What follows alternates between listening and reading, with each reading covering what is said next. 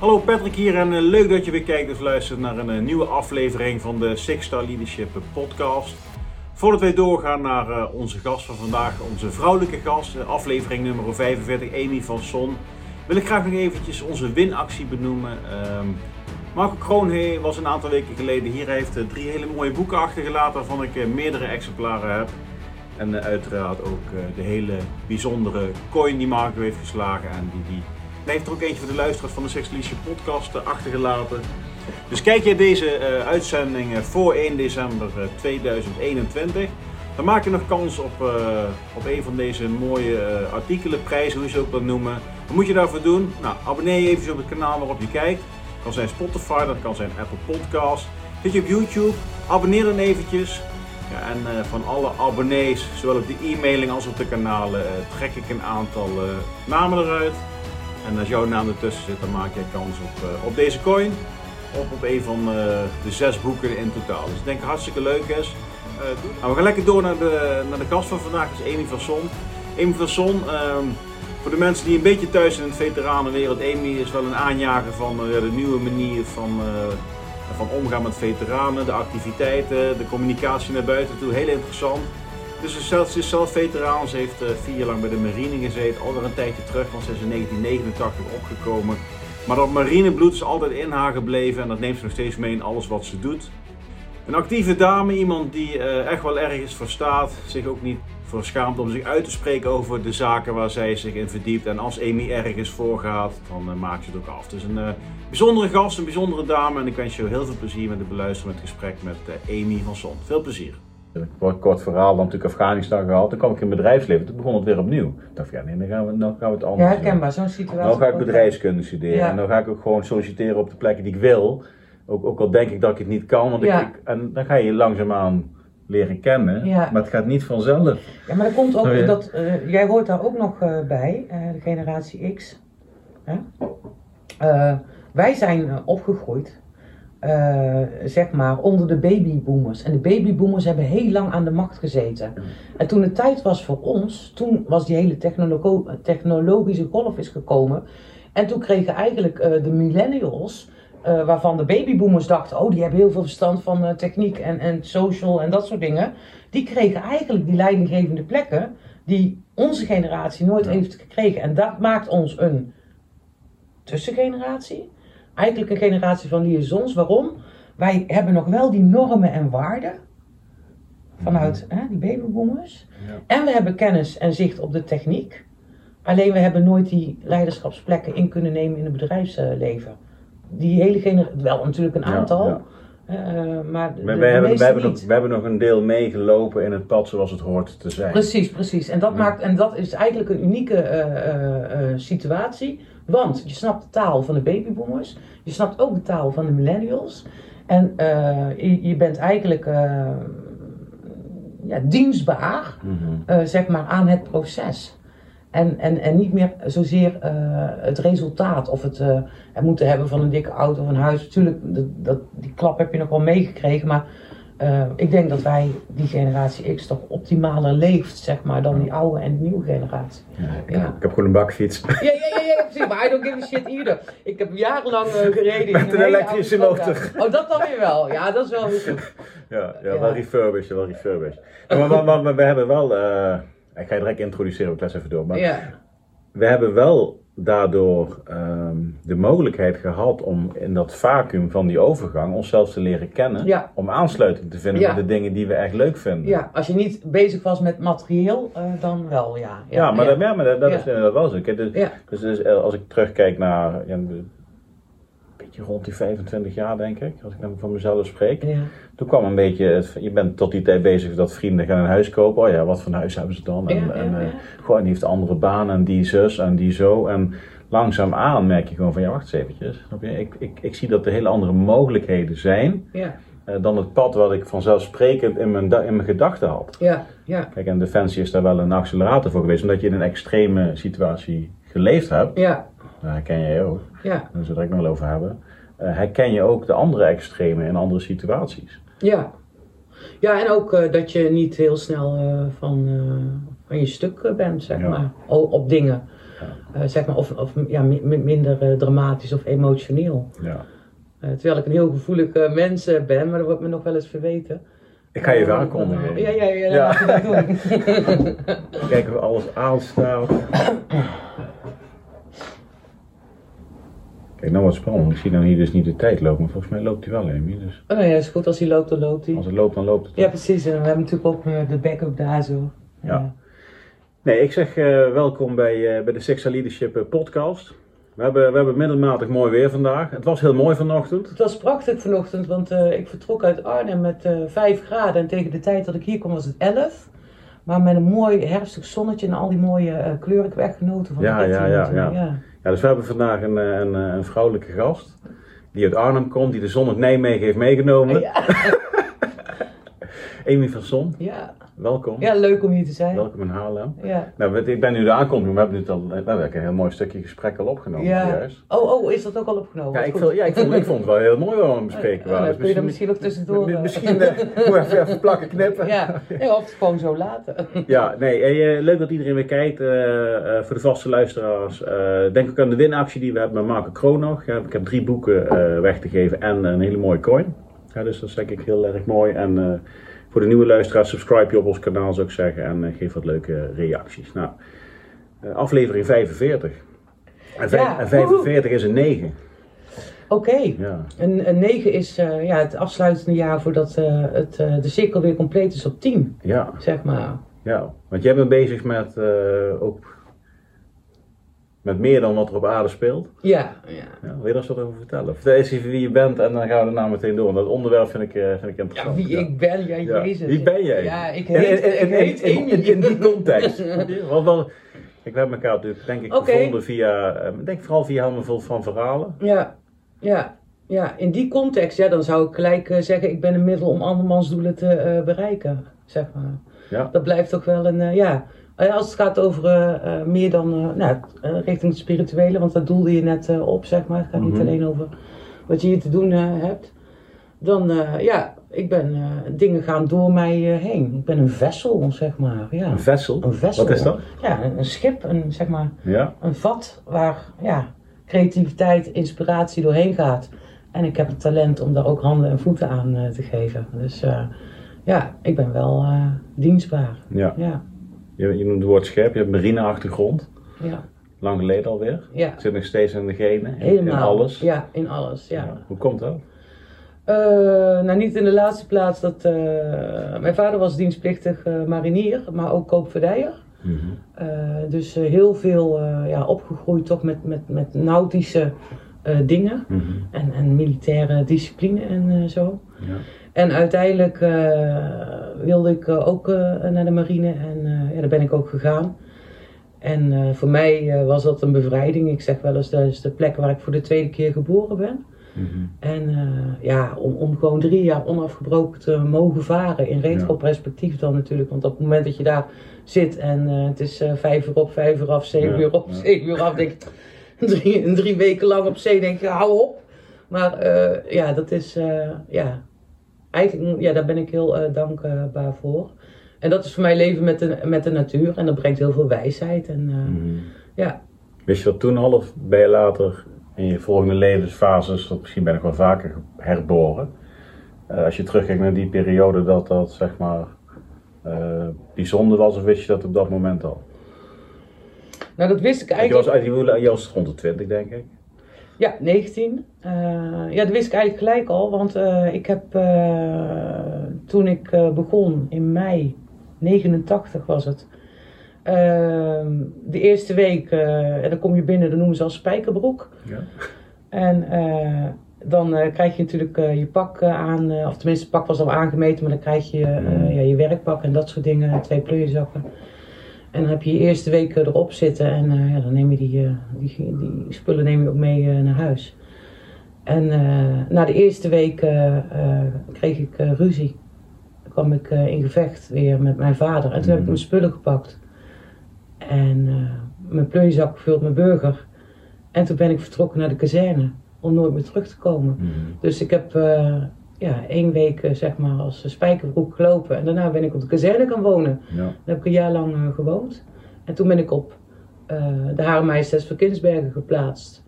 En voor mij was het echt de tros los, dus op open zee. En dan weten dat niemand je meer kan vinden. Mm-hmm. Dat was heel erg belangrijk. Dus dat een hele gevoel van vrijheid zat daar bij. Omdat ik daar ook, ik hoefde niet meer te overleven. Ik kon gewoon zijn. Mm-hmm. En dat gaf ook ruimte om over dingen na te denken en jezelf te ontdekken. Ja. En ik paste heel erg goed in die militaire traditie. En daar werd ik wel gewaardeerd voor wat ik bijdroeg aan het geheel. En niet een beetje, heel erg zelfs. Ja. Je kwam op je plek terecht? Niet voor op dat moment mijn plek. Ja. Maar ik was sowieso wel, ik denk die transitie ook en het gevoel van vrijheid maakte ook dat ik een soort van bravoure kreeg. Ja. Kijk, als je uit een oorlog komt, of een huiselijk geweldoorlog, mm-hmm. laat ik het zo zeggen, op heel veel vlakken. Je merkt dat je gewoon kunt zijn. Dan ga je ook meer ruimte innemen. Ik ben ook wel van de humor en de grappen en de grollen en zo. Mm. Dus ik nam die ruimte in en dat kon ook. En dat werd ook geaccepteerd, zeg maar. Ja. Want ik was ook goed in wat ik deed. Ja. Ja. Ja. Nou, je hebt een hele mooie podcast opgenomen, 8 jaar geleden. Ja, in 2013. Ja, die stuurde jij mij door en die heb ik eens rustig ben ik dat gaan luisteren. Ja. En ik wil eigenlijk dat... Dus, het is de Koningstafel, in december 2013. Ja. Dus mensen, ik zet het linkje erin, luister die eens. Want dat is een heel mooi verhaal van Amy, hoe ze zeg maar tot de stap naar de marine toe is gegaan. Ook vanuit de thuissituatie. Ja. Ik denk niet dat het hele stuk nou moet herhalen, want die podcast is een heel mooi gesprek geworden, vind ik zelf. Ja. Maar wat heeft dat jouw verdere verloop beïnvloed tot op de dag van vandaag ook, als persoon zelf? Want je zegt, ik ben opnieuw geboren bij Defensie. Ja. Zie je vergelijkbare fases daarna ook nog ontstaan? Niet misschien zozeer als wat je zou kunnen vergelijken. Het zijn wel elke keer beslissingen geweest. Dus de gang naar Defensie of de marine heeft mij feitelijk gered. Mm-hmm. Ik denk als dat niet was gebeurd, dan hadden er misschien wel hele erge dingen kunnen gebeuren thuis. Of ik was op straat terechtgekomen, dat had ook nog gekund.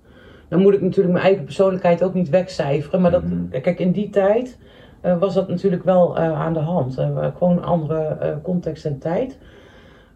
Dus kunnen wonen op de kazerne een jaar lang. Dat gaf al heel veel rust. En dan vervolgens ook kunnen varen. En dan nog even terug naar die podcast waar jij aan refereert. Volgens mij heet die podcast ook Dit Nooit Meer. Ja.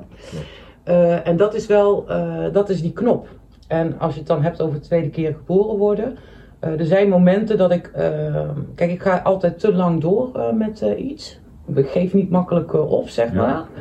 Ja. Maar dat heeft natuurlijk ook met vroeger te maken. Maar als je een bepaald soort emotie dagelijks tegenkomt. En je merkt dat je daar eigenlijk op leeg gaat lopen. Dan moet je daar gewoon een hele harde beslissing op nemen. En ik heb wel nog jaren later, volgens mij was ik zo 30, 32 of zo. Want dat leven bij de marine was fantastisch. Uiteindelijk kwam ik in Arnhem terecht. Daar heb ik nog een heel een loopbaan ontwikkeld. En dan kom je waar je denkt dat je wezen moet. Maar ik bleef mijn leven met verdriet. En dat was zo ernstig dat ik dacht van als ik hierin blijf, in deze gul blijf varen, zeg maar, dan ga ik straks dood van verdriet. Dat gevoel had je? Dat ik echt, ik sterf van verdriet. En toen dacht ik, dat kan niet. Dus toen ben ik heel bewust aan de andere lijn, aan de andere kant gaan lopen. Maar wat gaf jou dat inzicht? Van dit kan niet, want als je erin zit... Omdat ik dacht dat ik echt zou sterven van verdriet. Mm-hmm. Ja, ik ging kapot van verdriet, Maar als je je zo voelt, dan ben je ook blij dat je sterft. Ja, maar dat was het dan, dat is niet waard, zeg maar. Nee. Dat verdriet kwam vooral van hoe kan het, waarom? Zeg maar, hoe kan het dat mijn ouders niet van mij houden? Mm-hmm. En dat is natuurlijk heel plat gezegd, ze zullen vast wel van mij gehouden hebben, mm-hmm. op een bepaald soort manier, maar niet de manier waarop ik dat nodig had. Of niet de steun nooit gekregen. En natuurlijk op mijn gang naar de marine was eigenlijk ook gewoon de deur dicht doen naar het verleden, mm-hmm. Zeg maar. Maar als je opgegroeid bent met van je bent niks waard, je kunt niks en je stelt niks voor en weet ik wat allemaal. Mm-hmm. Dan moet je dat zelf gaan ontdekken. Ik heb er wel eens over gerefereerd. Mijn eerste 20 jaar waren lijden. Toen 20 jaar leren. Mm-hmm. En pas zo'n beetje vanaf mijn 40ste ben ik echt gaan leven. Ja. Want ja, eerst ben je dat stuk vanuit huis aan het overkomen. Nou, dan heb je met werkgevers of partners of whatever. Mm-hmm. En dan kom je in dat stuk, maar dat geldt voor iedereen. Dat ligt zo rond het 40ste levensjaar. En dus wij doen dat allemaal. Hè. Je groeit ergens op in een bepaald soort omgeving. Nou, dan doe je mee, hè, door, je springt door hoepels en hoe het hoort en weet ik wat allemaal. Waar we in het begin ook een beetje over hadden. Precies, ja. En dan heb je dat huis of dan heb je die vrouw of die man of weet ik veel wat je hebt. En dan denk je, ja maar ja. Ik ben nog steeds niet vervuld. Nee, dat klopt, omdat iedereen zo rond zijn 40ste, die moet zijn vrijheid gaan bevechten. Dan ga je pas echt die oude jas afgooien, mm-hmm. En dan ga je pas echt doen wat je te doen hebt, mits je passie, talent, geïnspireerd bent, ja. Zeg maar, om dat ook te gaan doen. Is het ook dat je er dan achter komt, ergens rond die fase van je leven, dat de vervulling niet te vinden is buiten jezelf, bij anderen, bij dingen? Ja, dat is wel iets wat er bij hoort, maar dat ligt er een beetje aan hoe je bedraad bent. Kijk, ik word heel erg blij als ik anderen kan helpen. Dat is wel iets wat buiten mijzelf ligt, mm-hmm. Maar dan, het zit in de wederkerigheid, mm-hmm. Zeg maar. En in de energieuitwisseling. Dus ik denk wel, wat belangrijk is, dat gaat dus niet om de schone schijn of het uiterlijk vertonen of inderdaad bezit of materieel, maar inderdaad over zingeving. Over de dag doorkomen. En dat weet je ook als je jong bent, dan zo'n zomervakantie, die lijkt jaren te duren in je beleving. Ja. En dan word je ouder en dan is het zo voorbij. Dus de relativiteit van de dingen, dat wordt steeds helderder. Mm-hmm. En inderdaad, van ja, als ik... ik moet nou denken, dat is ook grappig, er gaan allerlei beelden door mij heen. Een poos terug werd gevraagd wanneer ben je nou echt tevreden? En dat kwam ook een beetje door het afgelopen jaar. Ik zei, nou, echt tevreden ben ik als ik gewoon s'avonds achter mijn computer zit, zeg maar, met een margarita ernaast. Ja. Dan denk ik, zo, dat hebben we ook weer gefixt, weet je wel. Maar ja, dat was in coronatijd. Echt tevreden is als je de dingen bij elkaar hebt gebracht en dat je met andere mensen ook iets heel moois neer kunt zetten. Mm-hmm. Waar je jaren later nog hele fijne herinneringen aan hebt. Ja. Dus ja, ik denk wel dat het... het ligt niet... Natuurlijk ligt het in jezelf, maar dat gaat over zelfkennis. Daar kunnen we ook nog een heel boek over open doen. Maar eenmaal die zelfkennis gekregen, dan gaat het natuurlijk wel... Maar we zijn sociale wezens. Gaat het toch wel om die uitwisseling met elkaar. Mm-hmm. Ja.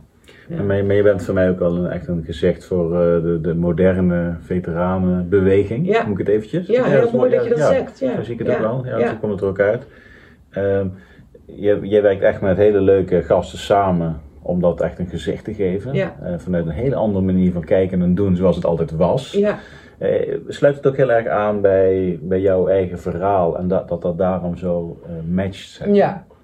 Ja, kijk, wat ik heb geleerd is, we hebben net een beetje over die historie gehad, dan ga ik natuurlijk naar de marine en dan denk ik van ja, kan niks hè, 16 woorden per minuut morsen. Dat hoort bij iedere militair. Ja, precies. Ja, nou goed, ik ben gewoon ervaringsdeskundige in die zin. Uiteindelijk als ik uit de marine kom, dan met mijn afzwaaipremie heb ik mijn jaar school. Mijn zusje zit trouwens nog steeds bij de marine. Echt waar? Ja, wat doet ze? Weet je niet? Nou, ze is bij de verbindingen altijd begonnen. Natuurlijk. Volgens mij, want jij praat die pot ook over vlaggen en zeilen en masten. Volgens mij heeft zij dat als matroos gedaan. Ja, en ze is nou sergeant, bijna sergeant-major volgens mij. Mooi. Maar een ander dienstvak gekozen of niet? Nou, ze geeft nou opleidingen, heeft ze al veel gegeven, maar dit jaar gaat ze heel veel varen. Dus ze heeft wel weer een vaarfunctie nu. Ja. Dus ja, die zit er al, die is er vanuit Groesbeek naar Den Helder. Even een zijsprongetje. Ja. Maar ik was dus in 1997 begonnen, vertel ik. Ja. En zij vond dat ook wel tof. En ik weet nog goed, mijn vader had toen een nieuwe Audi Coupé S2. En toen zijn we met z'n tweeën. Ja.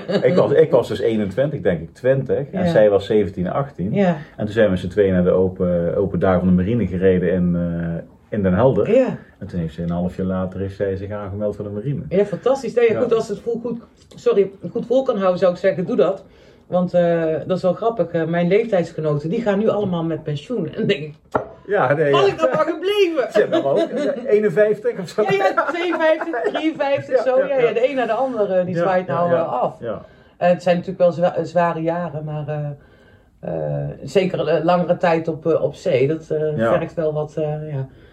Is het niet van je meniscus, dan wel wat anders. Maar ja, nee, dat is wel zo. Ja, maar dat is... ik vind het een prachtig dienstvak, dat is al één. En ik geniet er ook heel erg van de mensen die wel zijn gebleven. Mm-hmm. Ik volg ook op Facebook en zo. En, maar ik denk wel vanuit die ervaring, en dan heb ik natuurlijk nog die thuiservaring, maar ik heb natuurlijk wel de ervaring van wat het betekent om, zeker in die tijd was er geen social media, natuurlijk om die overstap te maken. En ik weet nog dat de eerste officier vroeg of ik niet de corporaalsopleiding in wilde. Maar ik zag natuurlijk ook heel veel drankmisbruik. Dat was toen nog zeker aan de hand. Dan was je natuurlijk... mocht je ook nog aan boord roken en drinken en zo. Drugs, las ik. Ja, precies. Maar dat is altijd aan de hand geweest. Hè? Voordat we de haven, of voordat we Den Helder binnenvoeren, moesten we altijd even buiten gaas. En dan kwam de zwarte bende, de douane. En dat waren ook allemaal oud marinemensen. Ja. En die hebben natuurlijk jarenlang in hun bedje naar die leidingen staan staren. Dus die wisten precies welke leidingen er wel en niet... Maar dat was natuurlijk altijd een beetje een sport, ook als je naar Amerika ging, dat je wat de nieuwste sneakers in kon voeren of whatever. Ja, en anderen gingen dan, die gingen voor het grotere geld. Ja, dus het is altijd wel aan de hand geweest en daar ontkom je ook niet aan. Maar jij dacht dus dat je weinig kon? En vanuit de marine ging je toen de stap maken? Nou ja, kijk, ik kon wel veel, zeg maar. Alleen, ik wist ook wel van morsen, dat gaan we niet doen. Ik heb nog wel een keertje gekeken van, zou ik niet communicatiepersoon kunnen worden? Bijvoorbeeld op een booreiland of zo. Dat heb ik nog wel even onderzocht, maar het is verder niks geworden. Maar het was wel... ik had gewoon een kort verband, zeg maar. Nog wel gevraagd voor de corporaalsopleiding. Maar ik zag ook heel veel mensen die gingen er dan uit. En die kwamen dan na een half jaar terug, omdat ze in de burgermaatschappij niet konden wennen. Dus dacht ik als je te lang blijft zitten, dan heb je helemaal geen opties meer. Want dan zit je helemaal in dat systeem. En het was ook best wel veel mensen met alcohol. Dat ik dacht, die gingen echt naar de kloten. Nee, mijn vader is alcoholist. En het is niet dat ik anti ben. Ik lus hem zelf ook graag. Alleen, ik dacht ik was ook moe van het varen. 3 jaar onafgebroken, vrij lange varende plaats. Ik had meestal 2 jaar, maar ik had al 3 jaar gezeten. Daar was ik ook moe van en ik kon toen gelijktijdig, mijn toenmalige vriend, konden we uitstappen. En we hadden al een huis gehuurd, omdat als je op zee zit en je hebt een samenlevingscontract, dan krijg je een gescheiden gezinstoelage. Dat was toen 300 gulden. Ja. En we zaten allebei op hetzelfde schip. Toen zijn we op papier samen gewoon een huis gehuurd. Dat kostte toen 400 gulden. Maar we kregen 600. Dus dan ben je spekkoper en je hoefde je eten niet te betalen in de havens. Dus dat huis was er al. Dat was heel makkelijk om dan over te stappen. En ik kreeg natuurlijk afzwaaienpremie. Of eigenlijk je tegoed aan pensioen wat je dan niet uitgekeerd krijgt als kortverbandvrijwilliger. En toen dacht ik van ik ga een jaar schroevers doen. En toen zat ik ineens tussen de parelkettingen. Ja, maar ik droeg toen tuinbroeken, want dat vond ik makkelijk. Maar je bent gewend aan je werkpak en je hoeft nooit na te denken over wat je aan moet. Ik viel daar wel uit. Dat zijn managementassistentenopleidingen. Ja, ben ik naar schroevers gegaan. Ja. En dat was wel, want ik was natuurlijk verbindelaar en je moet ook 10 vingers blind typen. Dat was bij de marine is me dat nooit gelukt, maar daar heb ik het geleerd. Omdat bij schroevers is echt ook heel veel discipline. Dan leren ze typen op ABBA. Eerst take a chance on me. Daar heb ik uiteindelijk 10 vingers blind leren typen. En natuurlijk ook wel wat is een Amerikaans briefhoofd en dat soort handige dingen. Maar dat was ook een beetje de opkomst van WP 5.1. Ja. Dat is de opkomst van de computers. En dat is wel een voordeel geweest. Bij de marine hadden we ook al wel een computer staan en wel spelletjes op spelen. Maar die was eigenlijk voor SATCOM-verbindingen. Maar dat was eigenlijk die tijd. Dus dat jaar schroeven was prima. Maar bij de marine verdiende je op zich prima. Zeker als je aan het varen was. En toen kwam je in de burgermaatschappij. Ik weet nog dat ik ergens solliciteerde. En wat wil je dan verdienen? Toen zei ik 2500 gulden. En toen zei ze, bruto. Ik zei, nee, netto. Ja, dan, hoe haal je het in je hoofd? Ik denk, dit is... Oké, dit gaat niet goed komen. Maar net zoals jij, ook MAVO-klant. Ik had eigenlijk naar HAVO-VWO gemoeten, maar ik werd gewoon met iedereen naar de MAVO geduwd. arbeidersgezin. Hè? Dus liefst hadden ze dat je, nou, volgens mij om de 14 uur, 15 uur kan gaan werken. Dus dan heb je dat beeld van, oh ja, weet je, ik kan blijkbaar niet zoveel. En een beetje hetzelfde wat je me ook eerder vertelde, dan steek je ergens in. En dan heel hard te werken. En wat mij vaak overkwam was dat na een half jaar werd ik dan hoofd van iets gemaakt. Maar ja, als ik daar dan weer wegging en dan kwam ik met mijn papiertje op mbo-niveau. Ja, dan kon ik weer beginnen als receptionist of office manager of weet ik veel wat. En ik ja, dat schiet niet op. Dus uiteindelijk ben ik op mijn 30ste heb ik het hbo gedaan, Academie Mens en Arbeid. En dan kom je zo gaandeweg erachter dat je gewoon toch bovengemiddeld slim bent. Zeg maar. Dat is natuurlijk ook zoiets van... Ja. Hè? En zo leer je, ja, dat is wat ik zei, hè? 20 jaar leiden, 20 jaar leren. Mm-hmm. En dan heb je dat kantelmoment. En dan, ja. Heb je dat leren nog meer ontdekt waar je goed in bent? Nou, wat ik de laatste tijd... kijk, dat houdt ook niet op. Maar de laatste tijd heb ik echt zoiets... Ja, wat voor mij heel erg vanzelfsprekend is, dat is voor anderen gewoon niet vanzelfsprekend. Dus steeds meer... Kijk, ik dacht altijd van, ik kan niks, ik ben niks, ik moet er heel hard voor werken.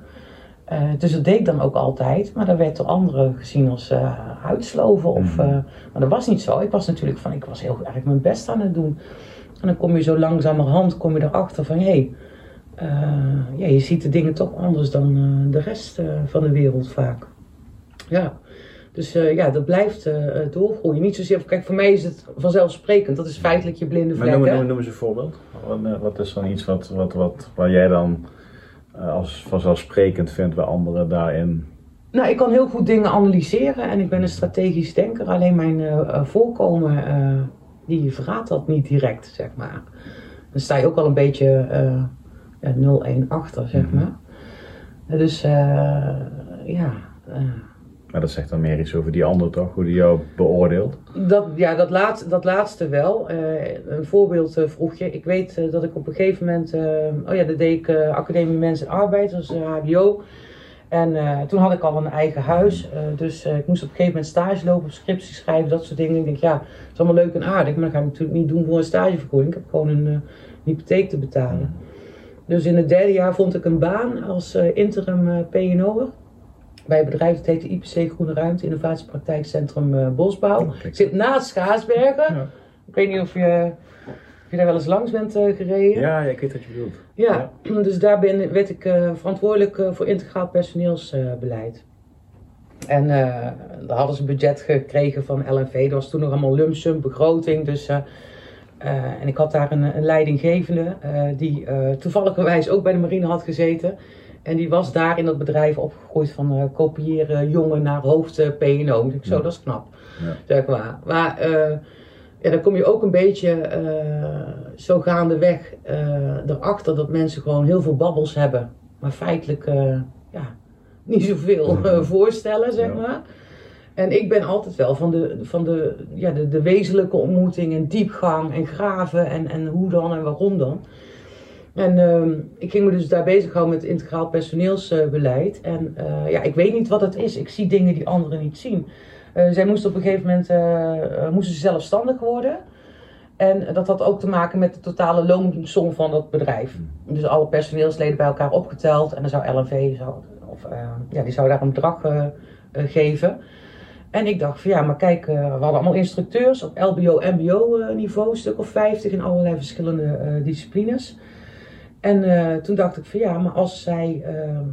ze hadden al een aantal reorganisaties meegemaakt. Ze zaten allemaal zo'n beetje einde schaal, einde treden. Op 50's en zo. En die waren feitelijk niet meer vooruit te branden naar de zoveelste reorganisatie. Maar op het moment dat ze op hbo-niveau zouden functioneren, dan zouden ze een schaal hoger komen en dan was er wel weer ruimte. Dus toen had ik bedacht van oké, ik ga met al die mannen in gesprek. Want er waren vooral bosbouwers, ook veel mannen. Ja. Ga ik dan in gesprek en dan ga ik vragen hoe ze denken dat ze hun wereld over 5 jaar zien. Nou, dat werd mij toegestaan. Want ja, deze verpakking, kan geen kwaad, meisje. En, dus ik ben met al die mannen in gesprek gegaan. En toen merkte ik van ja, er zit veel meer in dan dat er nu uitkomt. Toen ben ik met de STOAS, dat is een opleiding in de agrarische sector, ben ik aan de slag gegaan en hebben we een leergang pedagogiek didactiek gedaan. Didactische graad. En daar heb ik componenten in gestopt als projectmatig werken, ICT, salesgesprekken. En die module, die ben ik aan gaan bieden aan al die mannen. En dan hadden we les op dinsdagavond. En dan zat ik daar ook bij, want gewoon voor de goodwill. Ik ben er ook. We hadden eten geregeld en elke dinsdagavond hadden we les. En zo heb ik die hele club eigenlijk van LBO, MBO niveau naar HBO niveau getild. Waardoor de bruidschat die betaald moest worden voor het commercieel gaan ook groter werd. Ja. Nou, ondertussen heb ik ook wat verdiept natuurlijk in wat jaarverslagen en dat soort dingen. En ik weet het nog heel goed. Ik sta bij de directeur in de kamer. En ik had ontdekt dat er was een soort van plan. En er stond vaste activa, even als voorbeeldje. Vaste activa 1 miljoen, vlottende activa 10.000. En 5 jaar later was het omgedraaid. Dus vaste activa 10 en vlottend 1 miljoen. Toen dacht ik, ja, wat gaan jullie hier? Die grond verkopen? Of wat is dat, zeg maar? En toen was ik in gesprek met hem en toen vroeg ik hem daarna. En toen werd hij boos. We hebben het al eerder over gehad. Waar ik weerstand krijg, weet ik dat ik gelijk heb. Eerst snapte ik dat niet. Van ja, maar dat zie je toch ook? Nee, of waar je weerstand krijgt, zie je van hier moet ik op doorvragen. Ja, daar zit iets, precies. Ja, ja. Daar moet ik op doorvragen. En ik weet nog dat hij, want ja, wat was ik toen? Volgens mij was ik 30 of zo. En ik weet nog dat hij in die kamer stond. En ik zei dat en hij draaide zich om. En toen zei hij tegen mij, ik heb MBA gestudeerd. Ja, sorry hoor, maar als iemand van 55 tegen iemand van 30 dat nodig heeft, dan weet je wel, hoe? Ja. En goed, uiteindelijk, ik had dus een contract voor 2 jaar en ze hebben me voortijdig op onactief gezet. Dat overkomt mij vaker. Ja. Ik laat niet los. Het maakt mij ook niet uit, ik ga er gewoon voor liggen. I don't give a shit. En ik kan heel slecht tegen onredelijkheid en onbillijkheid. En ook al betreft het niet mijzelf, ga er gewoon voor liggen. Want met mij komt het altijd goed namelijk. Dus sometimes you win, sometimes you lose. En dus de laatste maanden zat ik zo'n beetje thuis duimen te draaien. Maar jaren later, weet ik nog, hoofdstaf die kwam toen naar mij toe en zei... Amy, wat jij toen voor ons hebt gedaan is het beste wat ons had kunnen overkomen. En dat is eigenlijk een beetje de story of my life. Dus ik ben een pionier. Dat heb ik heel lang in loondienst gedaan, pionieren. Natuurlijk ook gewoon wat ik moest doen, maar ik zie altijd opties, mogelijkheden, kansen, waarom niet zus, zo. Nou, dan heb je heel vaak in bedrijven dat mensen zeggen, dat hebben we al geprobeerd. Maar pioneer je dan in een traditionele omgeving? Waardoor je daar zeg maar scheurtjes gaat veroorzaken die jij nodig hebt. Ja. Om zeg maar je pionierswerk tot uiting te laten komen. Ja. Maar waar scheurtjes ontstaan, dat zijn anderen dan vaak. Nou ja, de anderen zijn, dat kan ik natuurlijk niet zo zeggen, maar die voelen zich precies. Die voelen zich bedreigd. Ja, precies. Dat is wat gebeurt. Terwijl, ik ben heel loyaal, zeg maar. Kijk, als mensen ervoor openstaan, hè? Want je hebt altijd een groep die zegt van, wacht eens eventjes. Ja, precies. Maar dat is die schijnzekerheid die mensen zich eigen hebben gemaakt. Dat zie je natuurlijk ook heel veel in ambtenarij. Er zitten mensen tientallen jaren. Mm-hmm. En op een of andere manier krijgen ze het voor elkaar om ook te kunnen blijven zitten. Ja, daar ben ik dan niet van. Hoe doen ze dat? ja, precies. Ja, gewoon zo. Dat is ook geen leven. Maar dat is wel, want jaren later werkte ik toen bij CMS Derk Busman. En daar had ik eigenlijk, dat is ook weer een mooi voorbeeld. Daar zag ik hetzelfde. Dan was ik verzuimmanager, pensioenadviseur. En ik was dus ook verantwoordelijk voor het reintegreren van mensen die ziek waren. En op een gegeven moment ontdekte ik, we hadden drie locaties. Amsterdam, Arnhem en Utrecht. En ik zat in Utrecht en af en toe ging ik daar en daar en daar kijken. Nou, Utrecht, de hele club daar bij elkaar. En wat je zag waren bijvoorbeeld heel veel jonge vrouwen. Die werden dan aangesteld als secretaresse. Natuurlijk van zo'n advocaat. Nou, dat is gewoon 40 uur werken. Goed betaald ook. Maar ja, die kregen dan een vriendje. En die gingen trouwen en die kregen een kind. En die hadden dan een kind. En die dachten, ja maar, ik kan die 40 uur. Die kan ik helemaal niet meer bolwerken. Ja, in plaats van dat daar gewoon naar gekeken werd. Nee, dan melden ze zich ziek. Want ze wilden dat geld ook niet kwijt.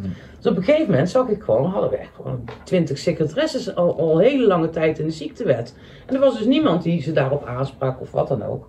Toen ging ik naar Amsterdam en daar zaten heel veel oude secretaresses.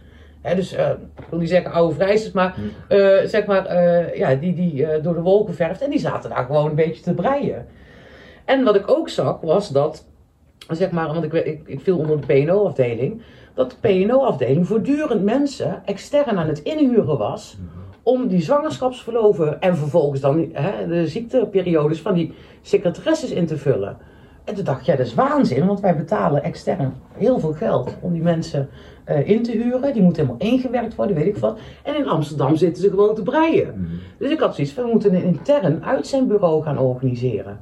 Een aantal van die oudere dames vrijspelen, want die hebben alle rechten al gehad, strafrecht, arbeidsrecht, familierecht en die kennen het allemaal. En dat is een pool waaruit we kunnen putten en dan hoeven we dat niet extern te halen.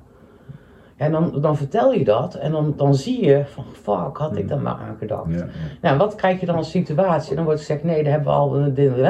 Want ik had op een gegeven moment ook gezegd, ja, laten we die vrouwen, als ze binnenkomen of als ze een vriendje krijgen, weet ik veel, laten we ze een workshop of een cursus aanbieden over time management en hoe je met werk en privé omgaat. En laten we dat doen voordat ze eigenlijk met zwangerschapsverlof gaan. Ja, dat vonden ze toen, oké, daar mag je niet in mengen. Ja, nu is alles natuurlijk gewoon met elkaar verwikkeld. Dus het zit, ja, ik zie altijd openingen, mogelijkheden. En waar dat vandaan komt, dat komt echt uit de thuissituatie waar altijd dreiging was. Mm-hmm. Want dan ben je altijd op zoek naar de creatieve ontsnapping. Ja, dat wil ik je net vragen. Ja. En waar ligt de ruimte? Kijk, en als jij denkt, ik heb een baantje en ik zit goed, ik heb mijn pensioen in de auto van de zaak. En dan ben je niet op zoek naar de creatieve ontsnapping. Je bent niet op zoek naar groei. Je bent op zoek naar veiligheid, maar dat blijft schijnveiligheid. Even dan naar die thuissituatie. Zijn er ook momenten dat geweest dat jij juist dingen zag en dus daarin druk in het gezin legde, omdat dat zeg maar voor de omgeving moeilijk was? Of ging je op zoek naar andere manieren omdat de druk op jou zat? Ja,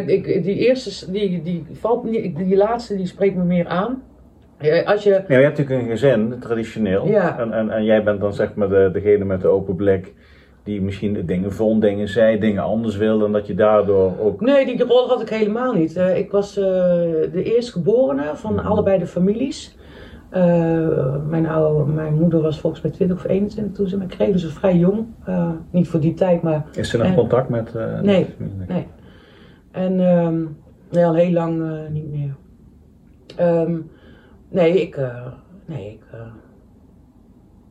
Ik was belegerd gewoon. Ik had helemaal geen ruimte voor.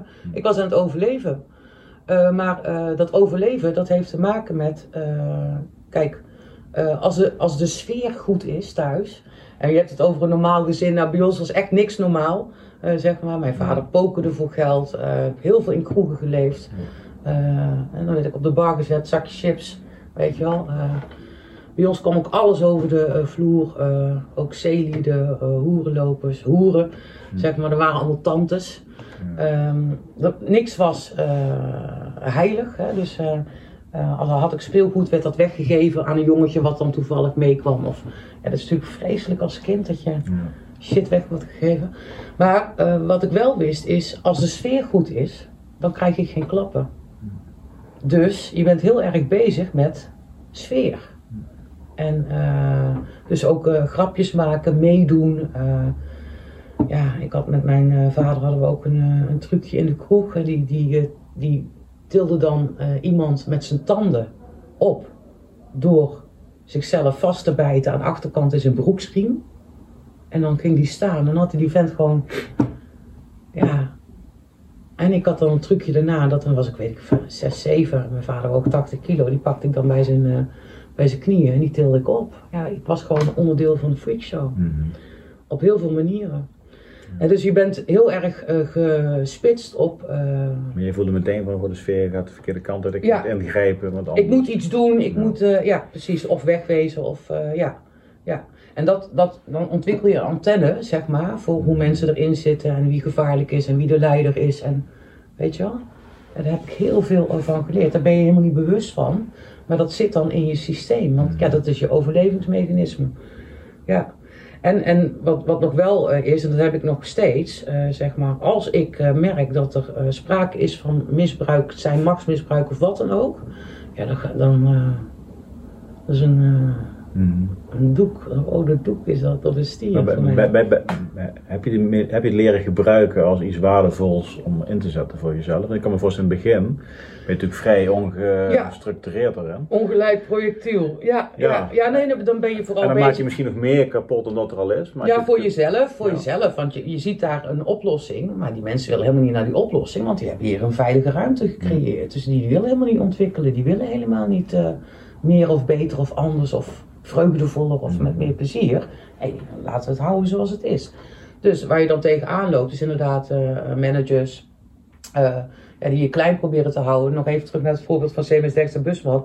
Ik had daar een aantal oplossingen, onder andere ook om interne loopbaanbedrijven in te stellen. Echt gewoon al heel gericht bezig gaan met carrièreontwikkeling, met name ook binnen de advocatuur.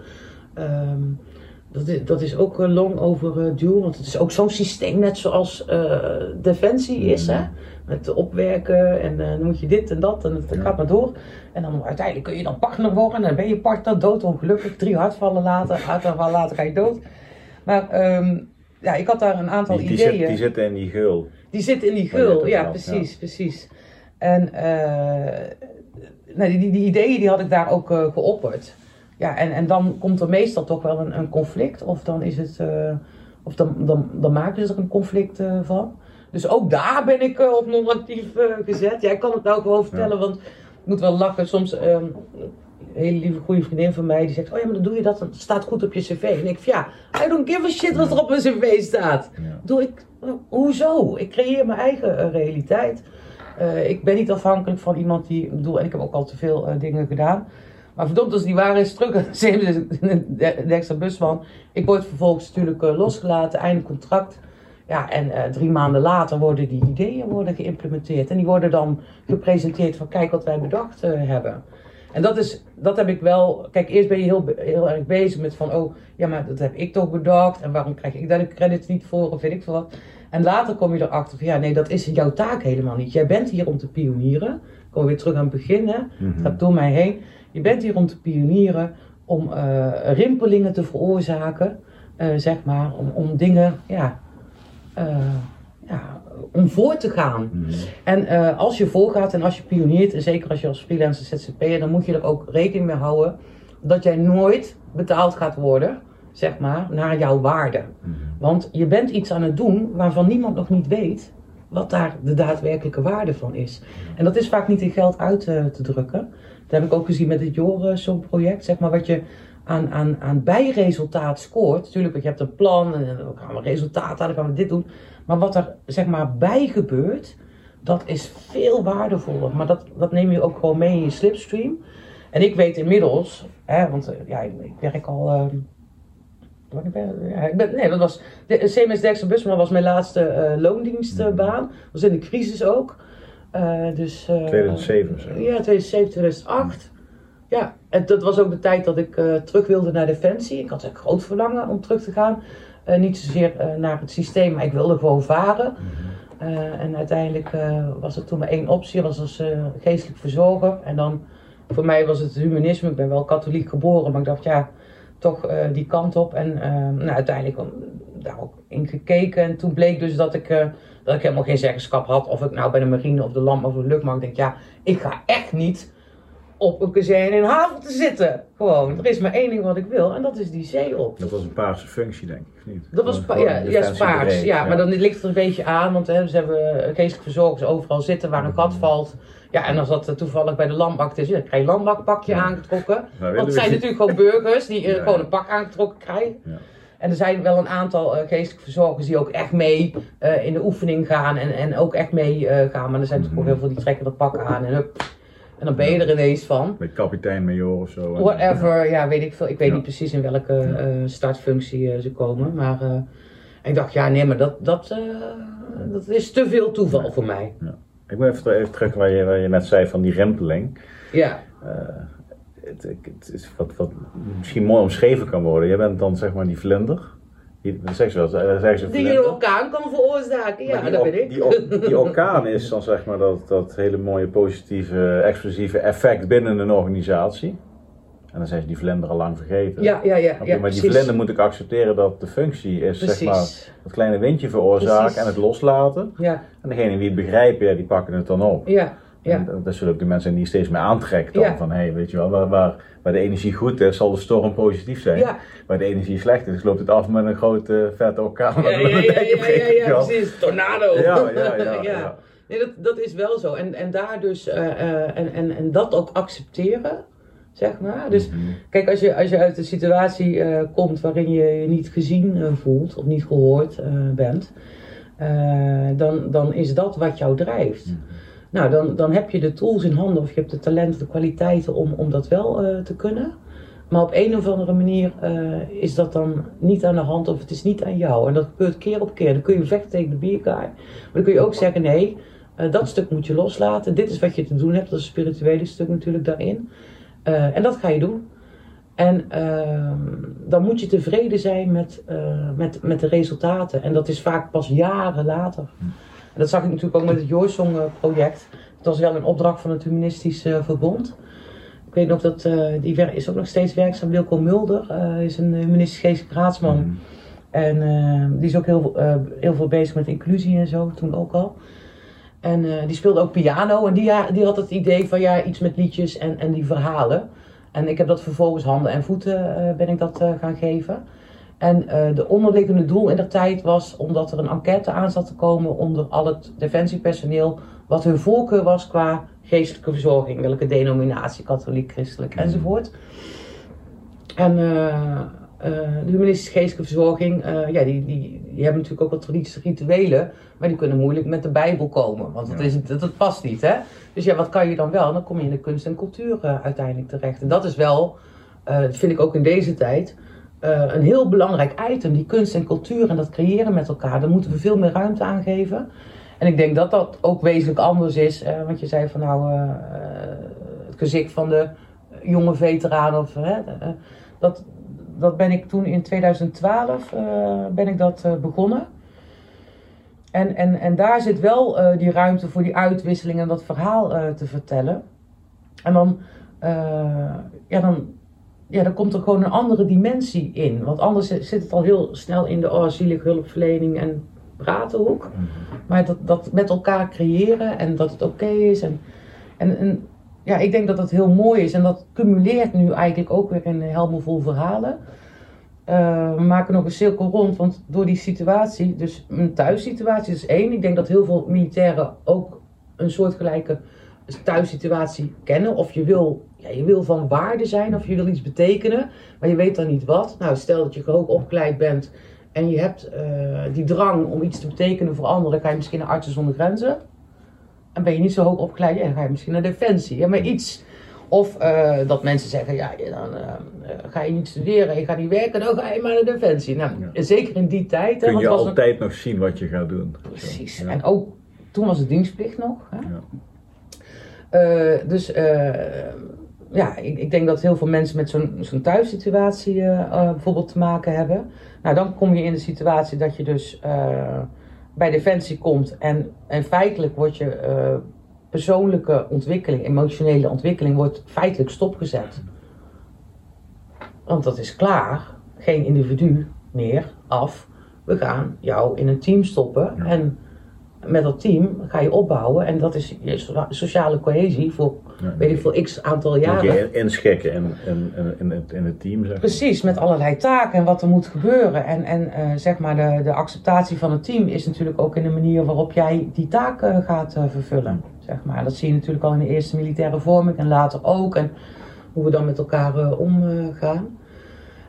Na 4 jaar word je dan feitelijk gewoon over de schutting gegooid. En dat merkte dus ook dat voorbeeld met dat geld, weet je wel. Dat ik zei van, ja, €1500 bruto, flikker op, netto, bedenk je zelf. Ja. En dat die mensen van, ja, wat zegt zij? Weet je wel, ja, dan ben je 25, 24 en dan, ja. Dus dat, ja, je komt dat eigenlijk elke keer tegen. Dat je eigenlijk acteert of reageert op basis van wat je hebt geleerd bij Defensie. En dat je dan merkt, ja, maar dat wordt helemaal niet op die manier gewaardeerd. En dan ook niet ervoor gaan of 100%, 200% in die burgermaatschappij. Dus vanuit die ervaring heb ik dat ook weer. Nou, dan uiteindelijk ga ik dan naar de Academie Mens en Arbeid en dan word ik loopbaancoach. En toen heb ik me in het beginsel ook heel erg gericht op militairen. Dat was in 2010, toen zat de Defensie nog helemaal niet op social media. Ging ik gratis workshops geven, social media bij de Echo's Homebase. En dan werd ik opgebeld door een van de commandant communicatie. Ja, mevrouw van Son, wat denkt u dat u aan het doen bent? Ik zei, ja, workshop geven. Ja, dat kan niet. Ik zei, dat maak jij niet uit.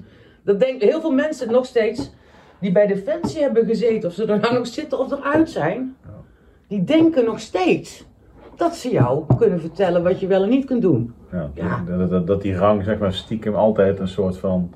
Ja, doe normaal, weet je wel. Ik kreeg ook wel eens van, ze drinkt margarita's. Ja, ik ben fucking 52. Moet ik aan jou verantwoording afleggen of wat? Ik ben veel te jong voor margarita's.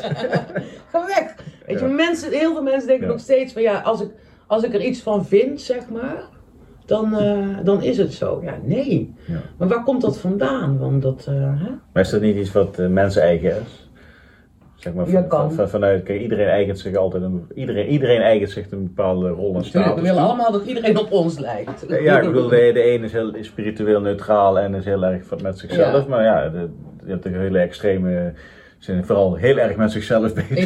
Ja. Heel, dus de kans dat je, zeg maar, iets vindt van iemand anders, is altijd aanwezig. Ja. En als je een achtergrond hebt in een systeem zoals Defensie, politie, noem het allemaal maar op, grote corporates, dan zul je altijd mensen zien, ja, maar ik was toen CEO. Ja, of ik heb dit en dit moeten doen, en dus nu moet jij dat ook doen. En even terug naar de veteranen, binnen veteranland zie je dat ook. Ja. Ja, ik hou er helemaal niet van, maar eigenlijk heb je met je gradaties van veteranen wie dan wat meer mag zeggen dan een ander, omdat... precies. Dat zie je daar ook al. Je zit er nog dichter op, maar... Ja, nou, ik heb ontzettend veel geleerd het afgelopen... Nou ja, Helmen Vol Verhalen doe ik nu. Sinds 2018 ben ik daarmee begonnen. En natuurlijk de hele historie met het Your Song project. En die radar natuurlijk voor onredelijkheid en machtsmisbruik. Nou, dan heb je er een paar bij elkaar. Maar inderdaad zijn heel veel gradaties. Mensen die zich een bepaald soort positie toe-eigenen. Vinden dat ze recht hebben op dingen. Of iets door jouw strot willen drukken. Op wat voor manier dan ook. Dat ik denk van, ja, ik heb hier mijn eigen projecten te doen. Dat jij daarmee bezig bent, dat is prima. En dat gun ik je van harte, maar ga niet in mijn vaarwater lopen kutten, want dan I retaliate. Als je kijkt naar het huidige veteranenlandschap, er is veel beweging, te gek. Er is vooruitgang. Maar welk percentage zitten we nu waar we uiteindelijk zouden kunnen komen met z'n allen? Want er zijn best wel versnipperd de laatste 5 jaar, misschien wel langer al. Nou ja, kijk, weet je... Ik weet ook dat de eerste de schop in het zand ging voor het Veteraneninstituut. En dat is natuurlijk de formele partij. En die wordt daar ook voor betaald en weet ik veel wat allemaal. En die hebben heel lang een soort van monopolie of van alleenrechten gehad. Dat hebben ze op een bepaald soort manier ook. Want ze zijn natuurlijk gewoon de officiële tak van sport. Maar je ziet, mijn visie hierop is als volgt. We hadden natuurlijk de Tweede Wereldoorlog. Die niet echt door ons Nederlanders is gevochten. Maar meer door de Amerikanen en de Canadezen. De jonge mensen toen, die dachten, dat gaan wij ook doen in Indonesië en in Korea. We gaan ook die mensen bevrijden. Nou, dat bleek natuurlijk een hele andere oorlog te zijn. Nou, dan hebben we het over zo'n 55, 60 zo. Dan hebben we 20 jaar niks. Maar die mensen die in Korea hebben gevochten, die zijn uitgemaakt voor moordenaars toen ze terugkwamen. Nederland als land was gewoon nog te gemankeerd om ruimte te hebben voor die mannen die daar 4, 5 jaar hebben gezeten. Dan moet ik ook denken aan Ton Kelders, de oude veteraan Ton Kelders, die we min of meer als Benjamin hebben geadopteerd. En hoe hij daar dan ook over vertelt. Dus die komen dan terug en die werden natuurlijk al helemaal niet gezien als helden of wat dan ook, maar weer meer beschuldigd. Dan hebben we 20 jaar niks. Dat zijn gewoon... 2 generaties, laten we het maar zo zeggen. Want dan hebben we 20 jaar niks en dan verliezen we eigenlijk de verbinding met dat verleden. Nou, dan krijg je Libanon. Dat begint dan. Omdat er ook niet herdacht wordt of omdat er geen redenen zijn om... Nee, ja, India-Korea, daar wilden we helemaal niet aan. Dat moest weg. En daar werd niet over gesproken. Net zoals over de oorlog, daar werd niet over gesproken. Maar omdat er eigenlijk geen missies waren in die 20 jaar, was er ook eigenlijk... Is er geen beleving? Had Indonesië de gelegenheid om naar het achterland te verdwijnen? Ja, eigenlijk de veteranen die daar gestreden hebben, die werden in de doofpot gestopt. En we waren natuurlijk als land ook nog steeds aan het opbouwen. Hè? Want zeg maar in de tijd dat ik geboren ben, dat was 25 jaar na de Tweede Wereldoorlog. Ja, toen waren we nog half een baan. Precies, en nu zijn we alweer 50 jaar verder. Dus wij komen uit dat van... doe maar normaal en niet je hoofd boven het maaiveld, want dat zit in de beleving, dat zit in de pijn, in het verdriet. Dan heb je 20 jaar niks, dan krijg je bij Libanon. Nou, er waren heel veel dienstplichtige militairen. Wat heb je dan? Cambodja, nou, dan begint natuurlijk... Precies. Nou, kijk, Srebrenica, pas 25 jaar na dato, dan komt er een documentaire en dat jonge mensen zeggen... Wow... Maar die Srebrenica-gangers, die lopen al 25 jaar eigenlijk met een soortgelijk juk als die lui van India-Korea. Ja. Dat is gewoon zo. Moet je kijken, 20, 25 jaar gaat het erop. De wereld gaat door, la la la. Nou, dan hebben we natuurlijk Joegoslavië, Irak. Dan begint Uruzgan. En ik weet nog bij het begin van Helmen Vol Verhalen. Want ook weer vanuit die ervaring.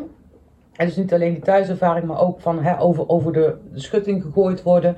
Nou, ik ben loopbaanactiviteiten gaan ontplooien, met name ook met militairen. En dan zie je ook van, ja, ik ben wel een zelfstarter, maar heel veel militairen precies van...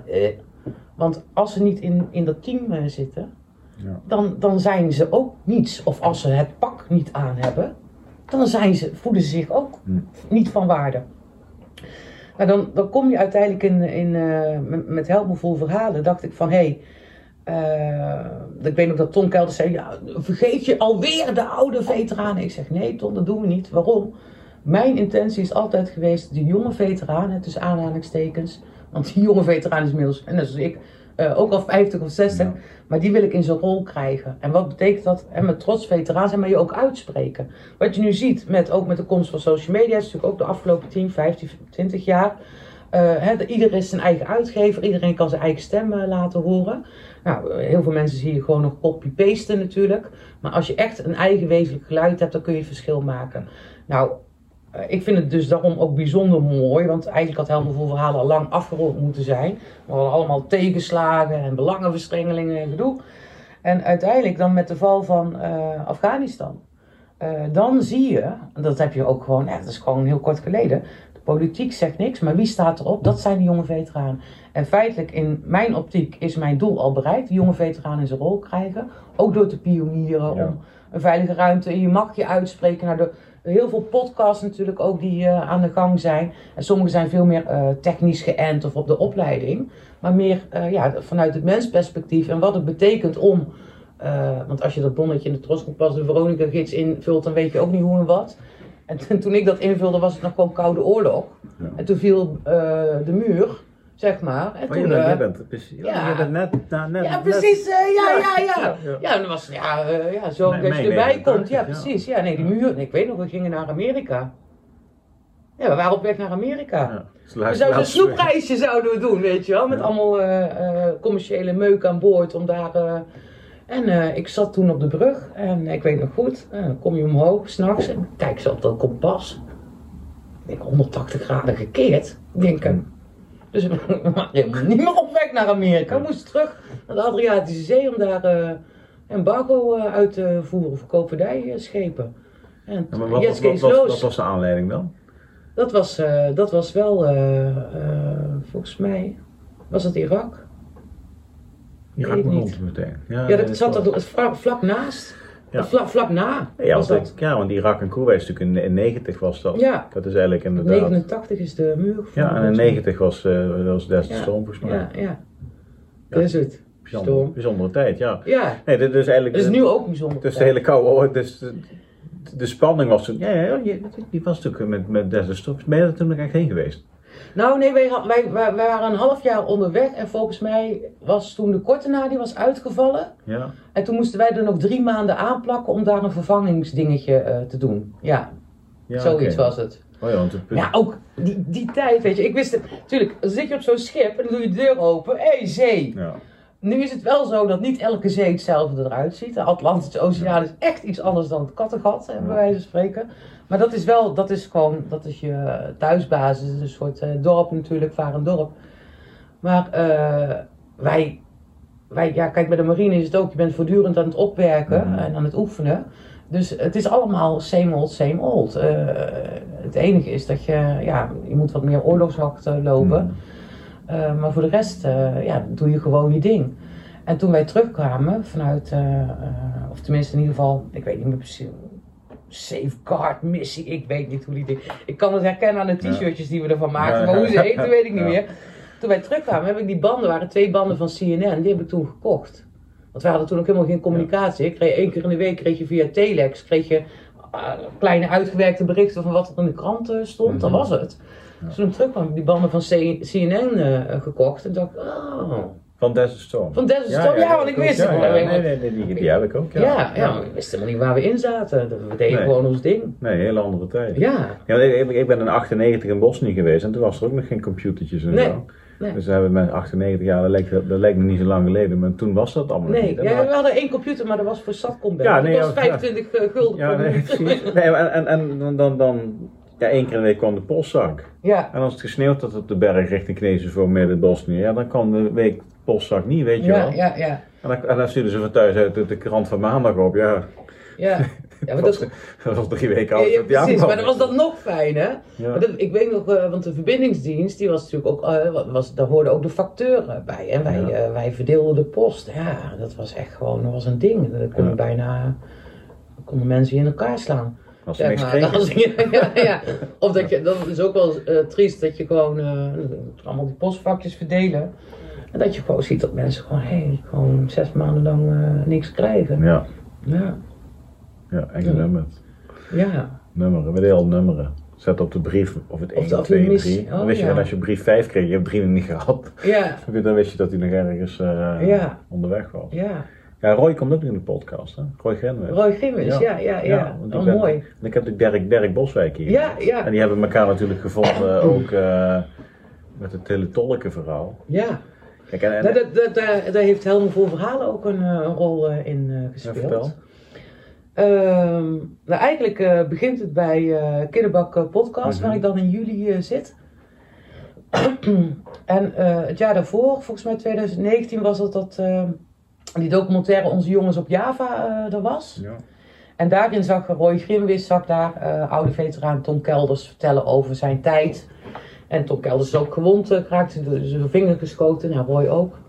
Wat bijdragen van de gewonden is, alhoewel Ton niet wil. Maar Roy, ook zo'n firestarter, die had toen een GoFundMe diezelfde avond opgezet. En de volgende dag had hij €1500 bij elkaar. Toen dacht je, oh god, nou moet het ook nog komen waar het wezen moet. Ja. Via het VI toen Ton Kelders zijn adres achterhaalt.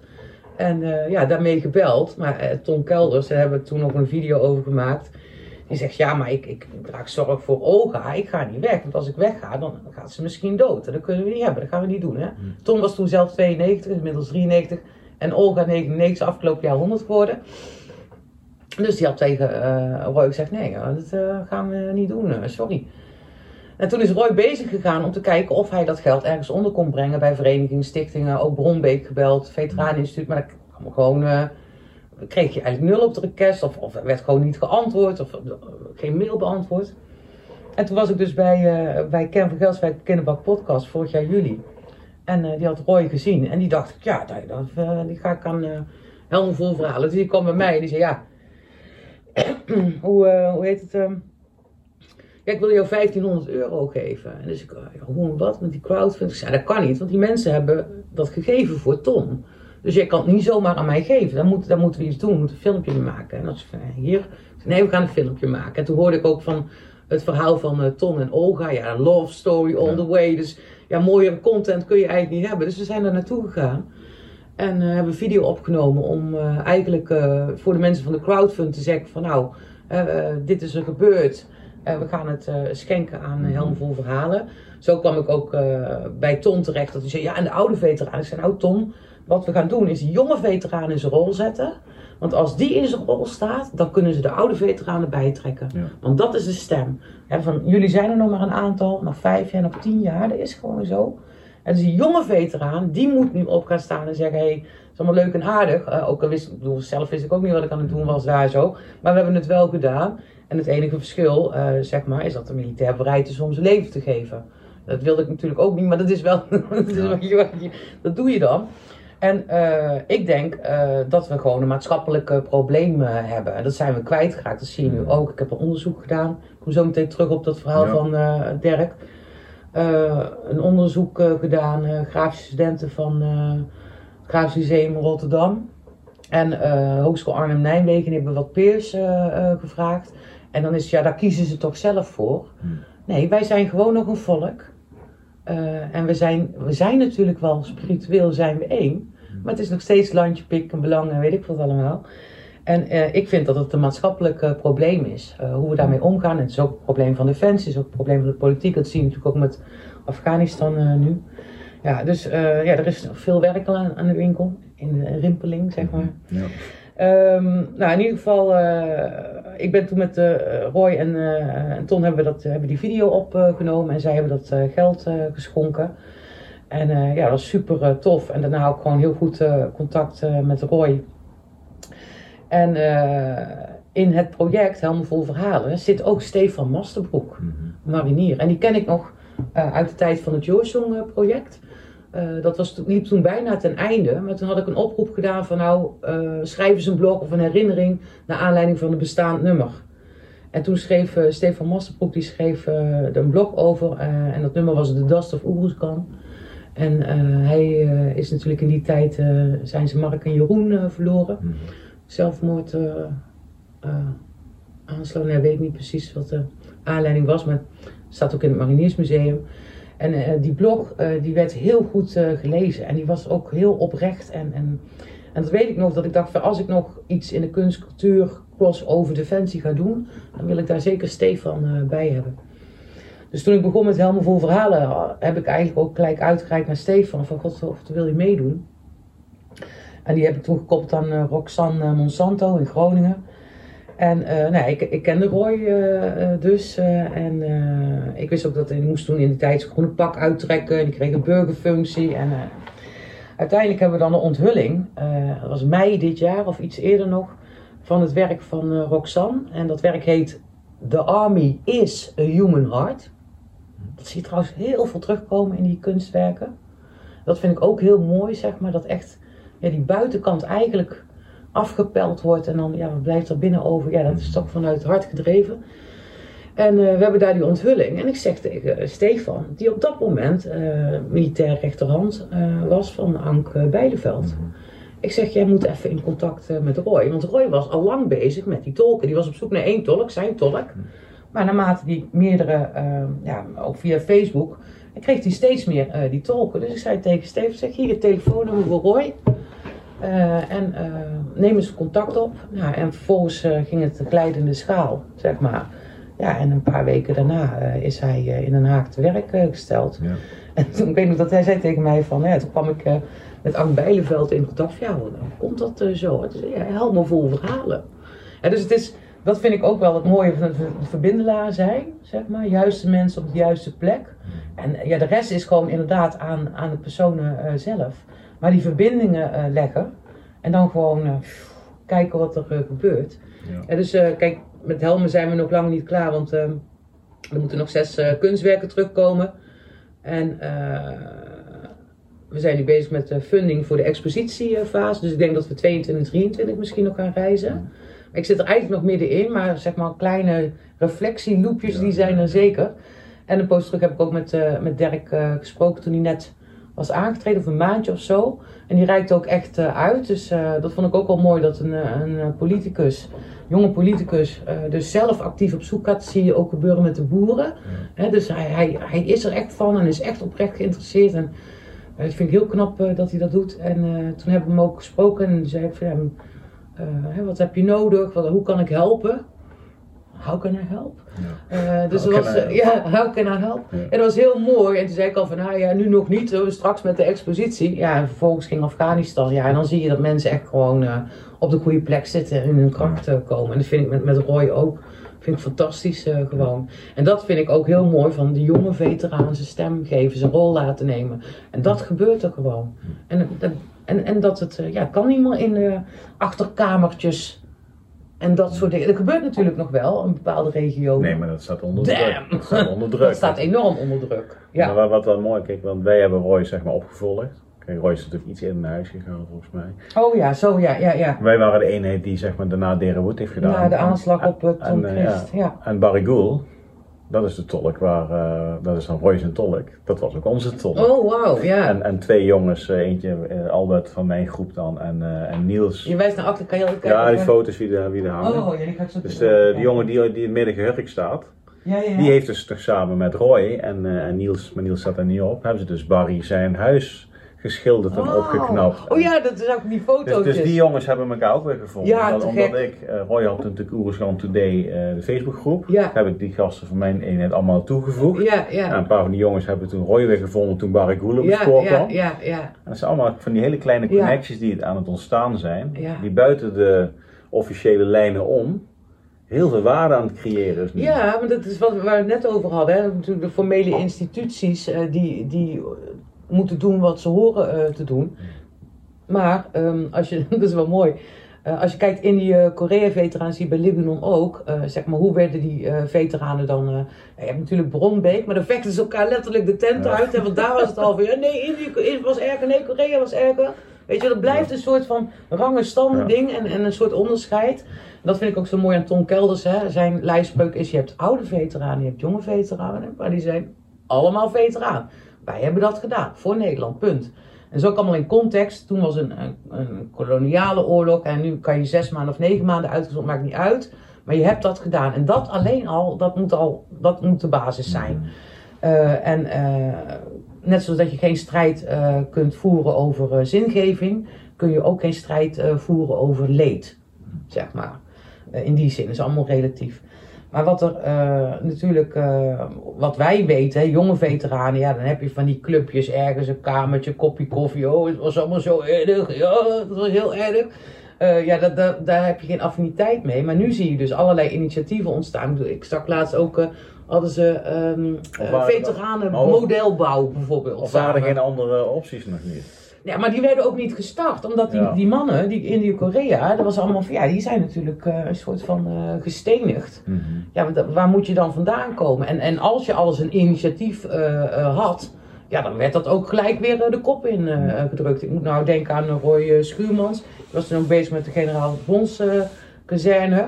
Ja, er zijn heel veel partijen waarbij financiële belangen of machtsbelangen of wat voor belangen dan ook zo groot zijn dat ze heel veel dingen de kop indrukken. Of dan dat een stempel krijgt dat het moet zo en zo horen. Nou, dat is helemaal niet. Kijk, als je nu ook gewoon kijkt naar de podcast, veteranen modelbouw, veteran search team.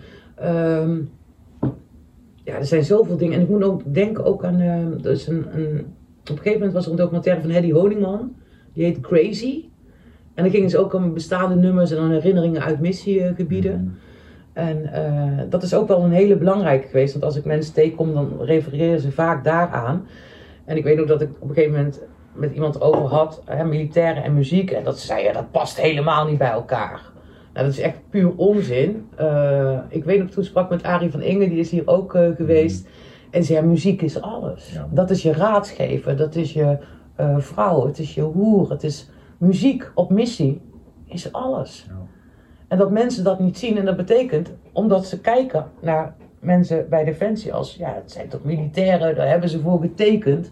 Nee, je wordt gedreven door iets. En je denkt dat je het kan en als je het niet kan, dan word je wel zo gemaakt, zeg maar. En dan heb je daar een passie voor of je wordt geïnspireerd door iets hogers. Kijk, ik ging naar Defensie om mijn ouders te plezieren. Zeg maar, ik ben op een andere manier maar uiteindelijk toen ik van die vrijheid proefde, toen was ik daar om mezelf te plezieren. En dus die creatiedrang, en dat is volgens mij waar we ook gewoon van dag tot dag door leven. Wij mensen zijn nieuwsgierig, willen ontdekken, willen dingen eigen maken, willen handen en voeten aangeven, creëren. Of vluchten, oplossing zoeken. Ja, dat is het leven. En je bent hier x aantal dagen. Mm-hmm. Zorg maar dat je ze goed doorkomt. Ja. Ja. Staat ook wel vast. Ja. Hebben alle cirkels nou gesloten of hebben we nog een open lijntje nu? Nee, volgens mij heb ik muziek vind ik, ja, want ik ben ook bij, ik kom bij de Man en Macht podcast. Dat is ook van een van Matthijs Katouw. Het is geen veteraan. Die jongen komt uit Arnhem trouwens. Oh. Jongen komt uit Arnhem, ja. Oh. Ja, komt uit Arnhem. Dat is wel een linkje dan. Ja. Die komt volgende maand online. En ik leg hem, hij is burger. Ja. Dus hij stelt mij een vraag en ik geef daar gewoon antwoord op, weet je wel. Ja, nee, zo en zo, toen die actie en dit en dat. En hij zit me aan te kijken. En ik voel, heftig. Ja. Ik van, ja, tuurlijk. Ja. Het is ook heel heftig. Alleen omdat wij leven in een omgeving. 9 van de 10 keer praat je met mensen in een podcast. Ja, ja. Die een bepaald type DNA hebben en je bent elkaar aangeleid. En toen vroeg hij mij, wat deed jij dan? Ik zei, nou, ik luisterde heel veel muziek. Ja. Ik heb daar op een bedje gelegen of op een matje, of weet ik, tussen de rotsen ergens. En ik had altijd eventjes 10 minuten, deed ik mijn oortjes in. Ja. En dan ging ik liedjes luisteren. Ja, Sacred Space, ja. Liedjes van thuis, liedjes van vroeger, liedjes met een herinnering, liedjes met een gevoel. En dan kon ik weer door, weet je wel. Ja. En dat is iets wat al die filmpjes die we maakten vanuit Defensie, muziekje eronder. Ja, waar we ons allemaal in herkennen. Ja, en ook wel uit die tijdsperiode is. Ja, ik reed trouwens hier naartoe en ik heb nou een playlist van jaren 80 muziek, hè? Sweet Dreams of Made of Dreams. Sweet Dreams. Level 42. Ja, precies. Ja, Lessons in Love. Daar ben ik mee geëindigd. Als ik op de hele auto instap, dan ja. Had jij niet op je story gepost, Lessons in Love? Nee. Dat was radio die toen aanstond. Oké. Maar wat wil ik daarover zeggen? Dat privé, dat muziek is echt een privé aangelegenheid, zeg maar. Het is zo belangrijk om je af en toe af te kunnen sluiten, ook op zo'n schip.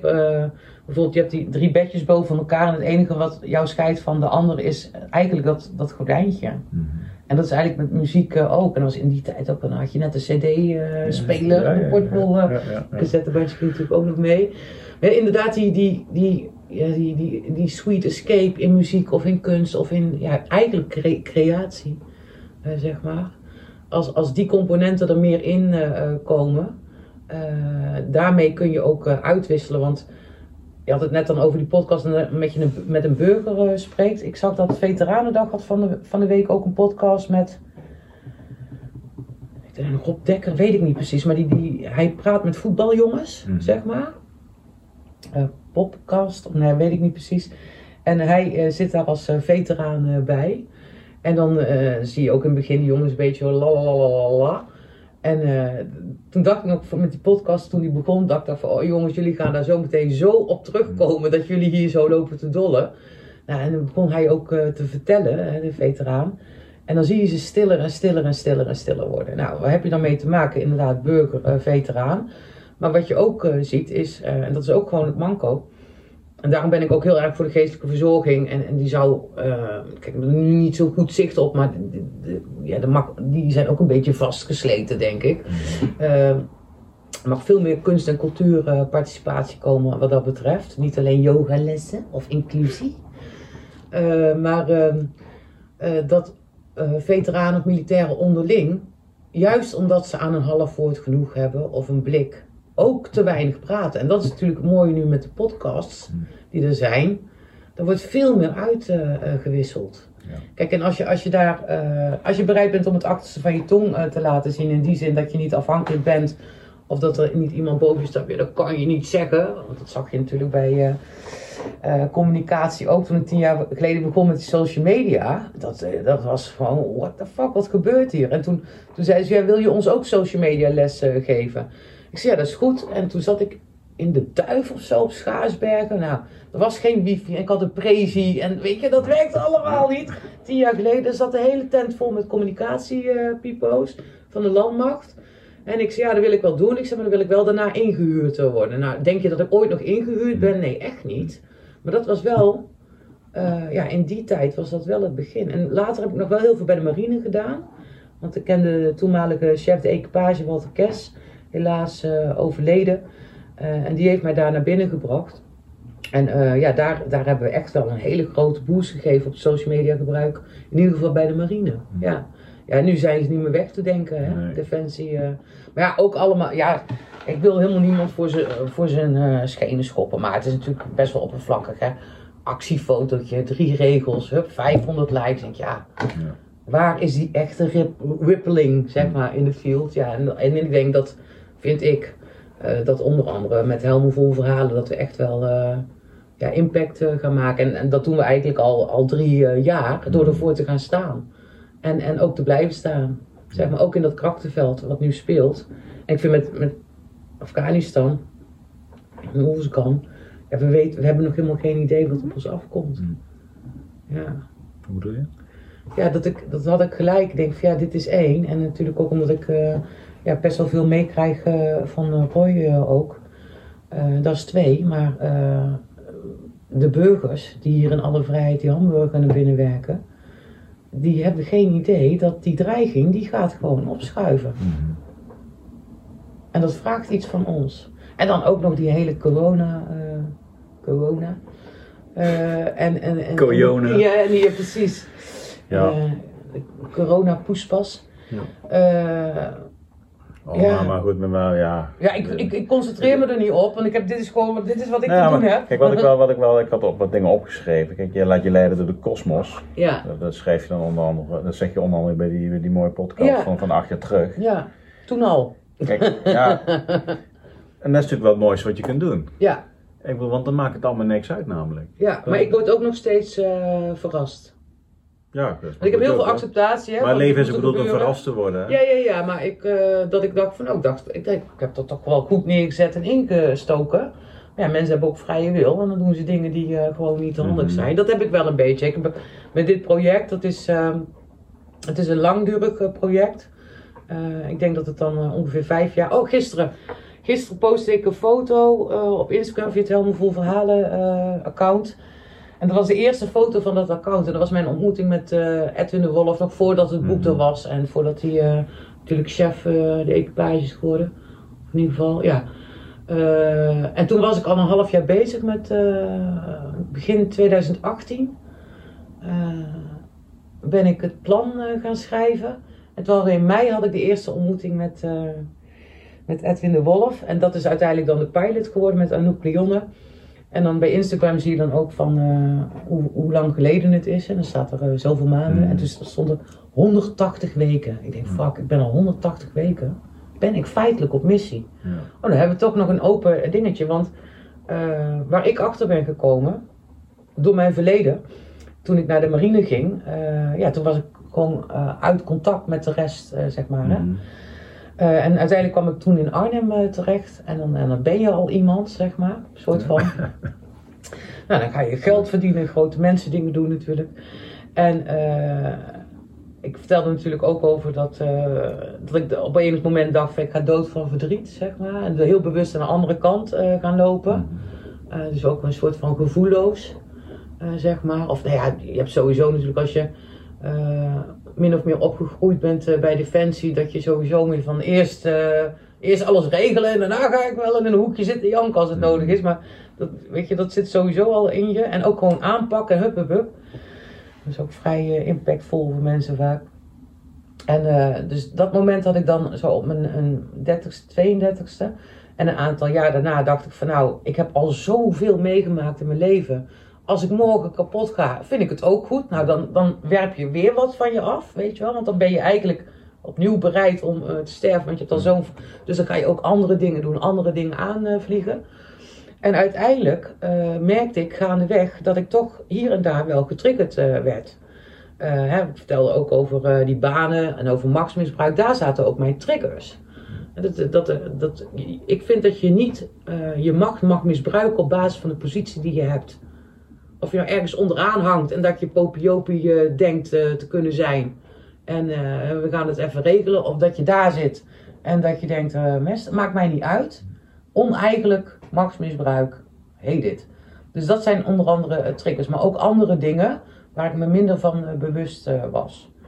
En dat komt eigenlijk pas aan de orde op het moment dat ik dan, volgens mij, ja, inderdaad, 39, 40, dat ik naar de Universiteit voor Humanistiek ga. En daar zit ook geestelijke verzorging en natuurlijk ook alle godsdiensten, de filosofie, psychologie. Je krijgt één groot totaalpakket, krijg je geserveerd en onder andere reflectie. En wat ik heel bewust heb gedaan, omdat, ik heb nou een aantal dingen verteld over op die bar zitten en zo. Maar ik heb vreselijke dingen meegemaakt. En sommige dingen heb ik ook echt geblokt en geparkeerd, zeg maar. Ik wilde er gewoon niet aan. Want ik dacht, ja, straks gaat die doos van Pandora open. En wat dan, zeg maar. Dat wil je, hè? Dat is ook een soort schijnzekerheid. Maar uiteindelijk blijft toch kloppen. En toen kwam ik erachter dat het dus heel belangrijk is om toch op dat verleden te reflecteren. Want anders blijf je altijd in dat vacuüm zitten en hou je ook die triggers. En je kunt het ook gewoon vergelijken met militaire PTSS. Er zijn heel veel mensen in onze samenleving die hebben gewoon complexe jeugd-PTSS. En ja, dat wordt misschien vaak afgedaan van zielig. Nee, dat is onze gezamenlijke verantwoordelijkheid. En dat ik merkte ook, ja, daarover vertellen is belangrijk. En hoe dat kwam was dat zij vroegen aan mij om een jeugdherinnering op te diepen. En toen kwam ik uiteindelijk bij mijn herinnering dat ik elk jaar, mijn ouders, ik ben geboren in Tilburg, een Tilburgse kermis, de grootste kermis van Nederland, of Benelux, weet ik niet. Maar elk jaar gingen we daar natuurlijk naartoe en dan kreeg ik een dagkaart voor het Luna Park. De Cakewalk. Ja, de Cakewalk, ja, precies. Ja. Jules Kades heeft daar nog een schilderij voor gemaakt toen. De Cakewalk, precies. Nou, dan kom je daar binnen en dan krijg je eerst zo'n band, ga je zo omhoog en dan die dingen en dan door die rollen heen. Ik was daar de hele dag te vinden en ik was natuurlijk altijd al met de ouderen, zeg maar. En ik ging ook altijd mee naar die kroegen. Dus dan was ik 6, 7 jaar en dan, ja, die stoere jongens en die geur van olie en weet je. Dus ik was daar de hele dag te vinden en zeg maar, al die bewegende delen, dat zit ook in zo'n schip. En toen, door dat verplicht reflecteren, toen heb ik dat stuk uitgelicht, zeg maar, hoe gelukkig ik was als ik een hele dag in die Cakewalk, in dat Luna Park kon zijn. Want ja, daar was niemand die op mij lette, ik kon gewoon meedoen. Ik was in beweging, dat in beweging zijn is ook fantastisch. Ik ben ook altijd in beweging. Ja. Want ja, als je beweegt kun je niet gepakt worden. Dus, ja. Dat was zo'n mooie inzicht. Het controleren van de bewegende omgeving. Dat je daar in control was en daar... Ik vond het zelf wel fantastisch. Je had die gekke trap had je, weet je wel. Ja, precies. En dan zag je anderen met je klungelen. Ja, precies. Maar dat gaat dus niet om controle hebben over je omgeving, maar dat gaat controle hebben over je eigen dynamiek. Ja, mooi. Ja. Kijk, als je flink windje hebt op zee, zeg maar, en zeker op zo'n S-fregat, ja, als op een gegeven moment dat schip, zeg maar, duikt, en jij moet de trap omhoog, ja, dan kun je gewoon in 1 stap 5 trappen pakken. Maar ook andersom, zeg maar, als hij duikt, dan kun je gewoon door een gat schieten. Ja. En dan pak je helemaal geen treden, dan blijf je gewoon hangen en dan ga je gelijk de Walekang in. Nou, dat is altijd bij mij aan de hand geweest. De Walekang, die leent zijn naam aan Walvis, Walekang. Want daar werd vroeger de walvis doorheen getrokken. Die werd dan helemaal ontleed en dan ging er aan de achterkant weer uit. Dus je hebt 1 grote lange walengang door het schip. En natuurlijk wel compartimenten met waterkeringen die vrij hoog zijn. Maar ik rende altijd. Ja, weet je, dat schip is ook een soort lunapark. En dan moet je gewoon zoveel passen voordat je die waterkering over kan. En ik heb ook wel heel veel deuken in mijn scheenbeen nog steeds. Ik ben er een aantal keren goed hard opgeklapt. Maar dat schip was mijn varende Luna Park, zeg maar. En alles was een spel. Ik vind ook die hele defensietijd, die 4 jaar, ik ervaar dat als een computerspel. En zo zou je het leven eigenlijk ook kunnen zien. Het is een spel. En daarin moet je voldoening en zingeving vinden. Maar die herinneringen opdiepen. En toen ook dus dat Luna Park, waar die vrijheid en dan dat schip. En zo kom je dan uiteindelijk ook, zeg maar, in je werkzame leven. En laat je je constitutioneren of in een constitutie zetten met regels. En we hadden het in het begin, ik weet niet of dat opgenomen is, maar we hadden het over ik en jij, hè, van Buber. Dat alleen tussen ik en jij, zeg maar, een en energie kan zijn. Maar vervolgens gaan we dingen bij elkaar pakken en dan maken we er een het van. En dan loopt het via het het. En als het via het het loopt, dan gaat het eigenlijk fout. Maar als ik dan kijk naar mijn werkzame leven, want ik ben pas na CMS Derk Stabusman, dus in de crisis, een paar keer gesolliciteerd ook bij Defensie. Maar toen kwam ik erachter van ja, ik kan overal weggezet worden. Ik weet niet of dat handig is. En zijn die burgers daar, want dat was natuurlijk wel zo, die vonden mij natuurlijk gewoon een ongeleid projectiel. En ik had natuurlijk militaire ervaring. Dus we hadden een aantal casussen. En ik moet zo lachen, ik zit echt op de praatstoel. Dat is de bedoeling ook. Ja.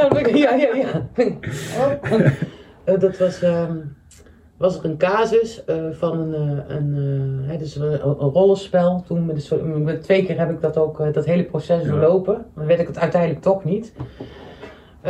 Maar ze hebben me later goed ingezet, dus het is oké.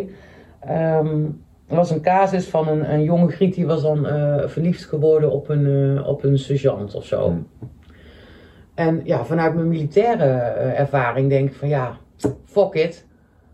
Weet je wel, wat denk je zelf? Maar als humanistisch geestelijke raadsvrouw moest ik dat op een hele andere manier aan gaan pakken. Ja, dat strookte dus gewoon niet. Dan moet ik helemaal meebewegen met van ja, oh ja, nee, ik snap het. En, ik snap het ook wel, maar ik dacht van ja... Hey, realiseer je, jij wordt overgeplaatst en dan is het gewoon next. Ja. Weet je wel, maar ja goed, dan merkte ik ook van ja, hoe het heurt en hoe het zou moeten zijn en dat soort dingen. Ja. Maar je zegt het leven is een spel. Ja. Het is wel belangrijk dat je je eigen spel speelt. Ja. Ja, als je zegt van ik en het. Ja. Je moet niet zorgen dat je onderdeel van het het bent. Nee. Zodat je onderdeel bent van het spel van iemand anders. Mm-hmm. Of van een groep mensen. Of I've been there, zeg maar. Ook in Helmen Vol Verhalen, mm-hmm. Ja. En dan is het zaak om te blijven staan. Ja. En ik heb wel een heel goed gevoel voor iets dat er mis is. Maar als co-creator, en dat ben ik, dan creëer je met de anderen en de krachten die op dat moment erin stappen. Kijk, dus Helmen Vol Verhalen. Als dat volledig financieel gedekt had moeten worden, dan hadden we gewoon 3 keer zoveel geld nodig gehad. Mm-hmm. Wat ik doe is eigenlijk, ik schets een stip aan de horizon met gedeelde waarden waar mensen zich in kunnen kennen. En dan uit vrije beweging kunnen ze daarin instappen of meebewegen. En dat doen natuurlijk de veteranen die zich hebben aangemeld, ook zo voor de kunstenaars, maar ook partijen die daarbij zitten. En op een gegeven moment, dan vraag je wel af van, hé, wat doet die persoon hier? Dit is niet iets, dat voelt niet, daar zit geen wederkerigheid in. Dan voel je op een gegeven moment, ik word hier toch wel onder druk gezet en opgejaagd. Maar ja, dan overwint die nieuwsgierigheid en ook weten dat ik toch wel blijf staan. Maar dan denk je van even volhouden nog, En dat doe je dan vrij eigenlijk te lang. Omdat heel vaak, dat heb ik ook wel een beetje vooruitziende blik. En denk van, kan niet waar zijn. Het kan niet waar zijn. Dus je gaat door, ja, precies. Ja. En geloof me, het is waar. Ja. Ik heb gekke dingen meegemaakt. Hele gekke dingen. Maar dat vind ik ook mooi. Want dat is een beetje waar we het net ook over hadden. Met dat veteranenveld. Maar dan zie je ook... je ziet bepaalde mensen opstaan. Of dingen claimen. En denk je moest eens weten. Of we zien daar... Ik heb echt een heel goed beeld hoe het in elkaar zit. Ja. Maar ik heb wel mijn eigen missie te doen. En... Kijk, Helmen Vol Verhalen is in coronatijd begonnen. Had veel eerder moeten beginnen, maar door allerlei moverende omstandigheden was dat niet het geval. Maar uiteindelijk, en daar ben ik echt zeer dankbaar voor, kregen we een bedrag van het Veefonds. En dat was toegezegd nog pre-coronatijd. En toen dacht ik, is allemaal leuk en aardig, maar pas als die brief binnen is, dan ga ik bewegen. En vervolgens kregen we in april de brief. We hebben het toegekend gekregen, want dat was best nog wel moeilijk, want het was ook het 2020 jaar, 75 jaar vrijheid. Dus waren heel veel gelden al naar allerlei festiviteiten gegaan die nooit werkelijkheid zijn geworden. Heel veel van die gelden die zijn eigenlijk gebruikt om verenigingen, stichtingen, organisaties overeind te houden, zeg maar. En precies in die coronatijden ga ik bewegen. Ja, en dat is wel, er komt nou ook weer zo'n energiegolf aan, echt heftig. Als je er klaar voor wil zijn, dan moet je zorgen dat je goed en fit bent. En hij komt eraan. Maar in die coronagolf ben ik eigenlijk gaan bewegen. En dat moest natuurlijk helemaal anders bedacht worden. Want je kon met niet meer dan 4 mensen bij elkaar zitten. Dus ik moest echt gewoon een hele andere draai daarin maken. En dan is het heel mooi om te zien hoe partijen daarin stappen, hun energie daarin zetten. Mm. Maar ook van, hé, hier klopt iets niet. Hier, net als met koud en warm waterstromen, die mengen niet, hè. Ja. Dat was in de projecten, is dat ook. Maar je wil wel kijken van, ja, waar gaat het nou naartoe? Waar gaat het naartoe? Nou, uiteindelijk, want dat was wel, we hadden een klein bedrag gekregen van het Veefonds, omdat de fondsen willen niet betalen aan het vervaardigen van kunst, maar wel aan het exposeren van kunst, want dan kunnen ze zelf ook iets laten zien. Nou, gelukkig was dat het Veefonds meedeed en een aantal provincies. Maar ik had al van tevoren gezien, want ik heb natuurlijk mijn ervaring ook vanuit Your Song en ook wat het kost. En we gaan niet voor de oppervlakkige quick win foto en 3 zinnetjes. Nee, dit zijn wezenlijke dingen. En dan komen we ook weer terug met die hele historie. Dat je merkt bijvoorbeeld bij veteranen, als die in gesprek gaan met een kunstenaar, daar ben ik dan ook meestal bij. Nee, ik ben ook altijd bij het eerste gesprek voor de safe space. En ook om tegen de veteraan te zeggen, ja, die afkorting even uitleggen. Ja, maar ik zie ook waar ze wegbewegen. Dus ik kan ook gewoon aan iemands gezicht zien of van oké, daar wil die niet naartoe of zij niet naartoe. Even kijken of we daar kunnen komen. Maar wat ze vaak doen is gelijk naar die missie. Het gaat helemaal niet over die missie. Waar ben je geboren? Ik weet ook dat ik hier binnenkwam. Ja, ze is, ik kom uit Nijmegen. Ja. Waar ben je geboren? Waar woont je huis? Vader, moeder, gezin, daar hebben we het natuurlijk ook al over gehad. Keuzes die je dan maakt. Dat maakt dat je inzicht gaat krijgen. Dat is ook weer dat reflecteren. Kijk, en als je dan zo'n gesprek hebt en er wordt dus niet gevraagd naar die tik of die actie. Maar we beginnen zo al meanderend door het leven. Ja, dan vallen kwartjes als eieren zo groot. Mm-hmm. Nou, en dan heb je dat hele stuk met de veteraan doorlopen en de kunstenaar ook. En die koppel ik op gedeelde waarden. Dus ik heb altijd een voorgesprek met de veteraan en met de kunstenaar. En daar waar ik overeenstemming of overlapping zie, hoe ze dingen hebben aangepakt, daar kan ik ze koppelen. En dan krijg je een hele mooie match, want dan is er eigenlijk al een verbinding, zeg maar. En die komt dan heel sterk daarna er ook uit. En wat ik ook heb gezien met veteranen en kunstenaars, is dat, kijk, kunstenaars werden vroeger natuurlijk al meegenomen naar de strijd om dat in beeld te brengen. Hè? De veldslag, zeg maar. Dus vanuit oudsher zijn militaire tradities, familie, tradities en lijnen en kunstenaars tradities, familie en lijnen zijn al heel gauw vermengd geweest. En we weten zelf ook, dat als je nu zegt, ja, ik ga bij de fans zitten, dan zeg ik, ben je wel goed bij je aardappel? Maar wat denk je wat die kunstenaars altijd hun hele leven hebben meegemaakt? Ze zeggen, ja, je moet kunstenaar worden, ja, maar dat levert geen brood op. Nee, je wordt gedreven vanuit iets. En daar zit ontzettend veel overeenstemming, overlapping zit daarin. Alleen, wat mooi is, dat die militair, die opereert bijna altijd vanuit een team. En die kunstenaar is nog steeds die solo. Strijder. Ja. Want die wil ook iets aan de kaak stellen middels kunst. Die wil ook een andere realiteit. Dus dat zie je zo heel mooi bij elkaar komen, ook in dit project. En ja, dat is toch ook wel een beetje riding the waves. Dat is co-creatie. Het is niet veiligheid. Het is niet van, hier hebben we een offerte van €10.000, daarvoor gaan we het doen. En red je het niet, meer prijs, minder prijs, whatever. Nee, we creëren dit samen met elkaar. En hoe groot en hoe mooi kan het worden, dat ligt aan de krachten die instappen. Dat zag ik met Your Song ook. Ze wilden toen 3 video's, of 3 liedjes. Er werden er uiteindelijk 7. Ik opteerde voor 10. Maar er werd ook een documentaire gemaakt. En er kwam ook een Your Song in concert.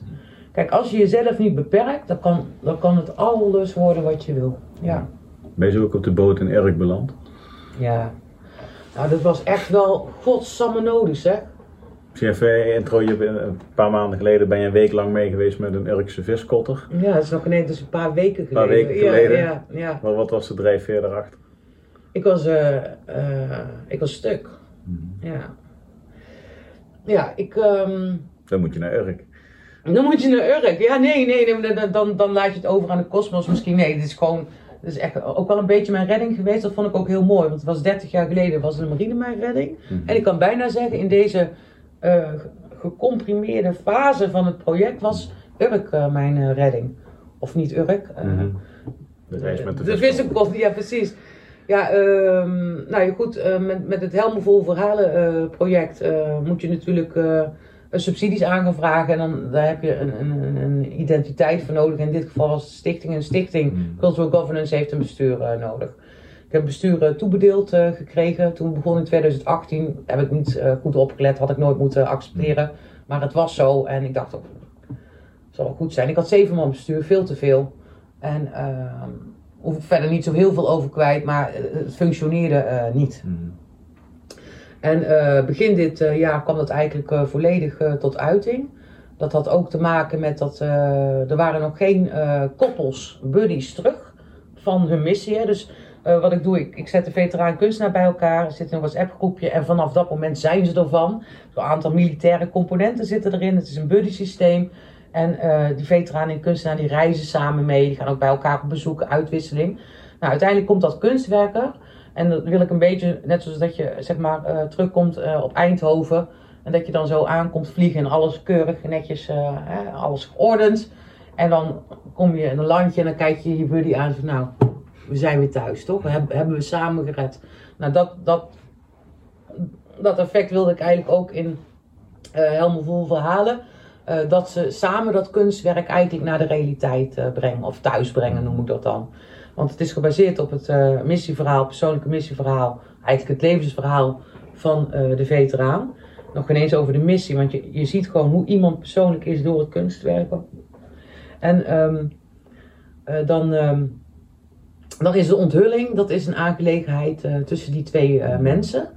Want soms is het wel zo, maar de veteraan heeft eigenlijk helemaal geen effect op het kunstwerk whatsoever. Of die nou mooi of niet mooi vindt. Ziet hij wel de ontwikkeling of ziet hij het einde? Nee, dat ligt heel erg aan wat de kunstenaar zelf doet. Wat ik heel mooi vond is bij Roxanne Monsanto. Die heeft een scène uit Uruzgan, Afghanistan gemaakt. En dan merk je dat... Heel veel kunstenaars zijn ook zelf uit hun comfortzone gekomen. Dat is echt te gek om te zien. Dus andere methodieken gaan gebruiken. Bij Roxanne was dat onder andere dat ze zichzelf 4 kleuren toestond. Net zoals dat je militair op missie gaat en beperkingen hebt, zeg maar, in je middelen. Ze had 4 kleuren. En zij is een beeld gaan schetsen. Maar op een gegeven moment had ze ook de vraag van, ja, waarom hebben al die militairen dat wapen over links? Nou, en dan komt zo'n vraag in zo'n WhatsApp-groep en dan komt er een videootje van Stefan, want die krijgt die vraag en waarom is dat? Dus die gaat dat proberen met de waterpistool van zijn zoon. Waarom is dat over links? Ja, dus je krijgt er allerlei uitwisselingen in. Kijk, je kunt zo invloed hebben, maar bijvoorbeeld Peter van Hal, collodion-fotograaf. Die heeft Jordi Schalk gefotografeerd. Maar dus Jordi is onderdeel van het kunstwerk zelf. En die ziet dan dus ook gelijktijdig het resultaat. En de rest halen ze eigenlijk bijvoorbeeld ook uit foto's. Dus die jongen met alle tatoeages. Dat is natuurlijk op zichzelf al een kunstwerk. Dat is, ja, precies. Daarom heb ik die ook aan elkaar gekoppeld. En ook nog om andere redenen, zeg maar. Er heel veel overeenkomsten, maar totaal anders. Dus in die mate hebben ze dan heb je er invloed op, maar in principe niet. Dus het is hartstikke spannend, want je hebt gewoon niet je missie, je hebt eigenlijk je levensverhaal verteld en iemand gaat dat laten stollen. Maar het is ook een middel, en dat vind ik zo mooi, hè, de universele taal van kunst, dat is een woordeloze taal. En ik hoop op die klap in je gezicht en die stomp in je maag. Niet alleen bij veteranen, want je moet ook niet denken van Helmen Vol Verhalen is voor veteranen. Nee, het is voor de burgers, van jong tot oud, maar ook voor veteranen en militairen zelf. Want het geeft een beeld, en dat heb je natuurlijk net zoals met muziek en met kunst ook. Het wekt een gevoel of een emotie op, of herkenning. En daar gaat nog heel veel in gebeuren. En dat is ook wel weer wonderlijk, want... Ja, we zijn al 3 jaar bezig, maar niemand heeft nog wat gezien. Ja, behalve ik. Ik ben nog in een gunstige positie. We hadden het nou over creativiteit en Urk. Ja, precies. Kopen, ja. Oh ja. Ja, in ieder geval, ik ben dus bezig met dat proces. En er was nog niemand teruggekomen van missie. En we hadden te weinig geld. Hè? Ook gelden zaten vast vanwege 20 jaar vrijheid, of 75 jaar vrijheid 2020. En ik had uitgerekend, ik kan maar 2 uur per dag eraan werken voor zo'n periode. Dus ik had het allemaal helemaal, een hele mooie matrix. Hè, allemaal evenredige verdeling tussen alle defensieonderdelen. Thuisfront, manschappen, onderofficieren, man-vrouw verhoudingen, missies. Het was echt wel, ik dacht ook van, we hebben 75 veteranen hebben zich aangemeld en 75 kunstenaars in 3 weken tijd. Denk ik, oh, dan moet ik stopzetten, want ik heb geen tijd. Als het straks 500 worden, dan gaat al mijn geld op laten lezen van die aanmelding, dat kan niet. En dan kom je in een soort matrix terecht, waarbij je natuurlijk wel insteek, evenredige verdeling, defensieonderdelen, rangen, standen, maar natuurlijk ook missies. Bijvoorbeeld, we hadden maar 1 aanmelding uit Libanon. Ja, dat is dan gewoon die aanmelding. Je wil geen 25 keer Uruzgan hebben. Nee, precies. En dat weet je ook, zeg maar, ik had gevraagd om 10 regels, want militairen worden nog niet zo hoog ingeschat. Ja, leg in 10 regels je missie uit, dat gaat helemaal niet. Ik ben echt gaan kijken, ook, ik wist niet echt van het verhaal, maar ik ben meer gaan kijken, oké, inderdaad, dit was Desert Storm, dit is piraterij, hier hebben we er eentje uit... Dutchbat 1, Dutchbat 2, 3, Uruzgan, Irak, Cambodja, weet je wel. Zo ben ik gaan kijken om ook weer een evenredig beeld te schetsen over de missies van de afgelopen 40 jaar.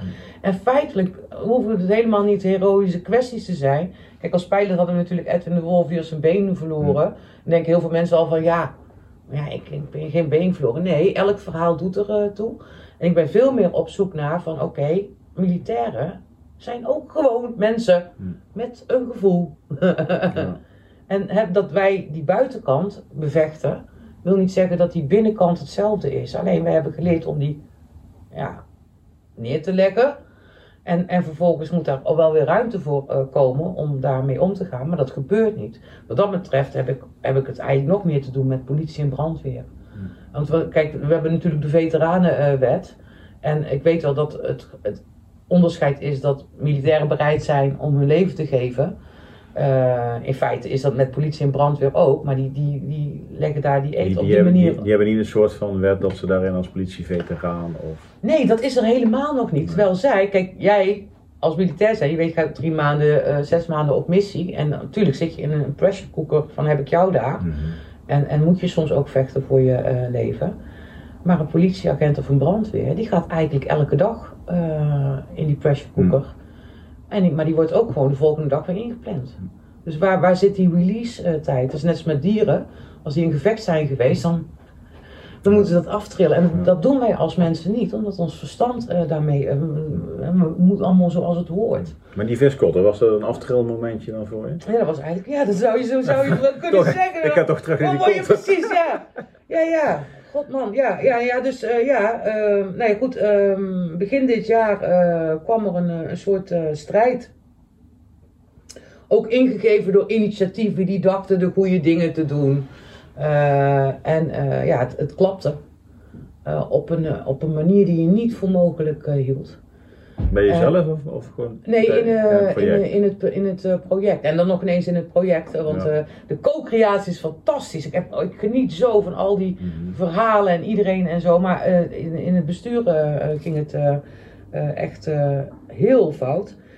En ik ben een strategiedenker en een analist. En toen dat ging gebeuren, zag ik eigenlijk de domino-steen al vallen. En dan gaat hij ook gewoon een scherpje naar beneden. Hè? Het is toch nog een zonnige dag geworden. Ja, dus ik zag de stenen al vallen. Ja, dan probeer je daar op een aantal manieren handen en voeten aan te geven. En dat gebeurde maar niet. Of dat gebeurde maar niet. Ik kreeg het niet aan de goede kant van de lijn. Terwijl ik was natuurlijk helemaal aan het co-creëren en aan de achterkant kreeg ik even $7 in mijn rug gestoken. En dan moet je toch door. En daar ben ik ook voor gemaakt. Matrozen hebben zeebenen, die blijven altijd langer staan, denk ik dan maar. Dus ik wist ook van oké, als ik nu dit proces inga, dan gaat dat een lange tijd duren. Maar uiteindelijk komen we wel weer waar we wezen moeten. Dus ik ben, je zou zeggen dat ik meerdere maanden gekielhaald ben, zeg maar. En uiteindelijk was het augustus, september Er moest een nieuw bestuur komen, dat heb ik nu ook gelukkig. Ik ben ontzettend blij. Ik heb nu 3 bestuursleden, gewoon wat wenselijk is. Heel goed, met kennis ook van de fase waar we nu ingaan. Maar je moet ze wel krijgen, en zeker in deze tijd. Ja, en Helmen Vol Verhalen is geen kattenpis. Want ja, er bewegen 100 tot 150 mensen al mee in de co-creatie. En we zijn nu alleen nog maar aan het maken. Maar straks gaan we de wereld in. Ja, en dat is een hele andere tak van sport weer. Dus we gaan van binnen naar buiten. Ik heb ze dus gevonden, hartstikke blij mee. Maar ik moest een nieuw bestuur wel vinden, want ik ben een ambi-stichting. En ja, die zijn aan andere regels gebonden, dus je moet minimaal 3 man aan besturen hebben. En ja, die heb ik nu bij elkaar gevonden. Maar ik heb dus een half jaar, ben ik wel doorgegaan met te organiseren. Maar stond het aan de andere kant, was er, ja, een andere uitdaging. En het is heel erg moeilijk, ja. Zoals je inmiddels zult erkennen, om creatief te zijn terwijl je aangevallen wordt. Dat is echt een hele lastige. Dus in mijn hoofd wist ik wel van oké, dit, nou, zoveel matches tussen zo. Maar mijn hart was een soort van verkrampt daarin. Nou, als je te lang onder zoveel druk staat, ja, dan gebeuren er rare dingen. Dus ik merkte ook van ja, ik had heel veel moeite om mezelf voor te zetten. En ik had ook weer die grote waarom-vraag. Dit kan niet waar zijn. Het is waar. Nou, hoe ik die tijd ben doorgekomen, op een gegeven moment was het begin september. En gingen we dus ook richting afronding, ook naar het Veefonds. Dat is natuurlijk altijd spannend, hè, want ze houden een stukje geld achter, zeg maar. En daar moest natuurlijk verantwoording over afleggen, verder alles goed. Maar ja, ik zat er best wel doorheen en op een gegeven moment wordt er aangebeld. Nou was ik voor corona, was ik al een soort mini-postkantoor, want toen werkte iedereen ook voor de hele buurt. Want ja, als zelfstandige ben je natuurlijk vaak thuis. Dus ik was een soort postkantoor en toen kwam corona, toen ging iedereen nog meer bestellen. En heel veel mensen waren natuurlijk al wel thuis, maar ja, die lading werd steeds groter. We gaan er ook voor vrijgehouden. Maar op enig moment wordt er aangebeld. En ik doe open en er staat een jongen van DHL en die vraagt allerliefst van ja, pakketje voor de buren. En ik zeg tegen hem, nee, daar heb ik geen zin in, je komt maar een andere keer terug, bam, en ik kom zo de deur dicht. Ik sta in de gang, denk, nee, dit is te ver, dit gaat te ver. Mijn buurvrouw heeft niet het pakketje, hartstikke leuk mens, dat is niet tof. En die jongen, ja, die krijgt mijn toren over zich heen. Die zijn wel gelijk ja, dat snap ik. Dit is goed. Ik krijg nog wel een keer. Je was jezelf wel even kwijt. Ik was me kwijt, ja, precies. En ik wist ook eigenlijk niet waar ik het zoeken moest. Ik bedoel, je blijft gewoon ademen, leven en zo, alles goed.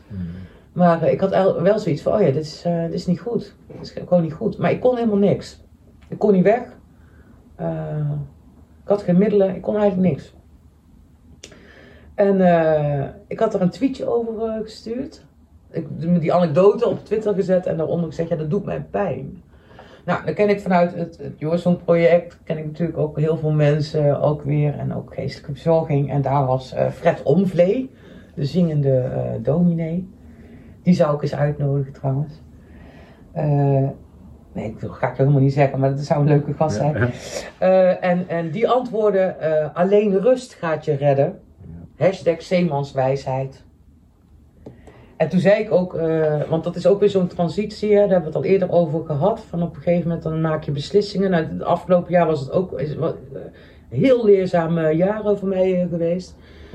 En toen zei ik tegen Fred ook op Twitter van ja, ik zeg, ik ben in transitie. Weet je, dan voel je van ja, je zit te scheuren in je, weet je. Het jeukt, je weet dat je, kijk, als je eenmaal dat zwarte gat in bent gegaan, dan ben je er niet meer bang voor. Dan weet je dat je in transitie bent, alleen je weet nooit hoe lang het duurt en hoe je er aan de andere kant uitkomt. Dat is ook altijd de vraag, maar daar ben je zelf mede verantwoordelijk voor. En ik merkte ook van, ik ben heel erg verzuurd geworden. Ik vond niks meer leuk en zo. Ja, dat is voor mij iemand zo, ja, dat past helemaal niet bij me. Maar dat was ook een soort van uitzitten, alsof ik heel lang in zo'n sputje heb gezeten. Dus ik antwoordde erop, ja, ik weet dat ik in transitie ben, ik weet dat het moet, maar verdomme niet nu. Toen dacht ik, oh nee, verdomme mag niet naar Fred, maar dat maakt niet uit. En Fred werd gevolgd door Klaas Mars. Die kende ik helemaal nog niet, maar omdat Fred reageerde op mijn Twitter, kwam ik in de tijdlijn van Klaas Mars terecht. En dat bleek een oude Libanon-veteraan. En die kende schipper Jan de Boer van de Urk 33. En die zei, ja, als je wil, dan kan ik wel even een week hier op een viskotter regelen. Ook allemaal via Twitter. En ik zei, ja, hè, verlangen naar de zee, haal op gelijk. Want iemand antwoordde van, ja, het strand is geduldig. Die zat dan in Den Haag, een kopje koffie komen drinken. Ja, joh. Hé, ik zit er helemaal doorheen. Moet ik dan in de auto stappen en dan naar Den Haag rijden om een kopje koffie te komen drinken, weet je wel. Andere koek. En toen zei ik, ja, maar hij zei, het strand is geduldig. Ik zei, ja, maar de zee roept. En toen kwam Klaas Maas en zei van, ik kan dat regelen. Nou, Jan de Boer, zelf ook actief op Twitter. Die reageerde op, ja, dat kan wel, maar zo, weet je dat zeker? En toen antwoordde Klaas, die mij helemaal niet kent en ik Klaas niet. Die antwoordde voor mij, ja, marinevrouw, zeebenen, heel veel hetere vuren gestaan. En Jan Boef, ja, is goed, bellen. Ja, gaan we bellen. Nou, 1 of 2 dagen later gebeld. En toen kwam ik erachter dat hij, de ene week vaart hij en de andere week de ander. Ze hebben met z'n tweeën, met een oom volgens mij, hebben ze het schip van zijn vader overgenomen. Nu nog 3 maanden in de running. Want ze old school, dat schip is 30 jaar oud. En wat wetenswaardigheden even uitgewisseld via de telefoon. En vervolgens 3 of 4 dagen later ben ik op zondagavond ben ik naar Den Helder gereden en ben ik ingescheept. En toen heb ik een week lang meegevaren op een Urker viskotter, wat fantastisch was. En ik weet nog, ik stond midscheeps te wachten, want zij komen dan, zij gaan rijden na 12 uur. Maandagochtend is dat dan. En ik was er om 11 uur en ze hadden lichtjes aangelaten, koffie gezet. Gewoon, nou ja, kennisschip binnen 24 uur, alles rond. En ik stond midscheeps eigenlijk te wachten tot ze zouden komen. En toen kwam eerst natuurlijk de bemanning. Ja, je kan mij niet wijsmaken als er een vrouw op je eigen schip staat midscheeps, dat je die niet ziet. Maar dat was wel het geval.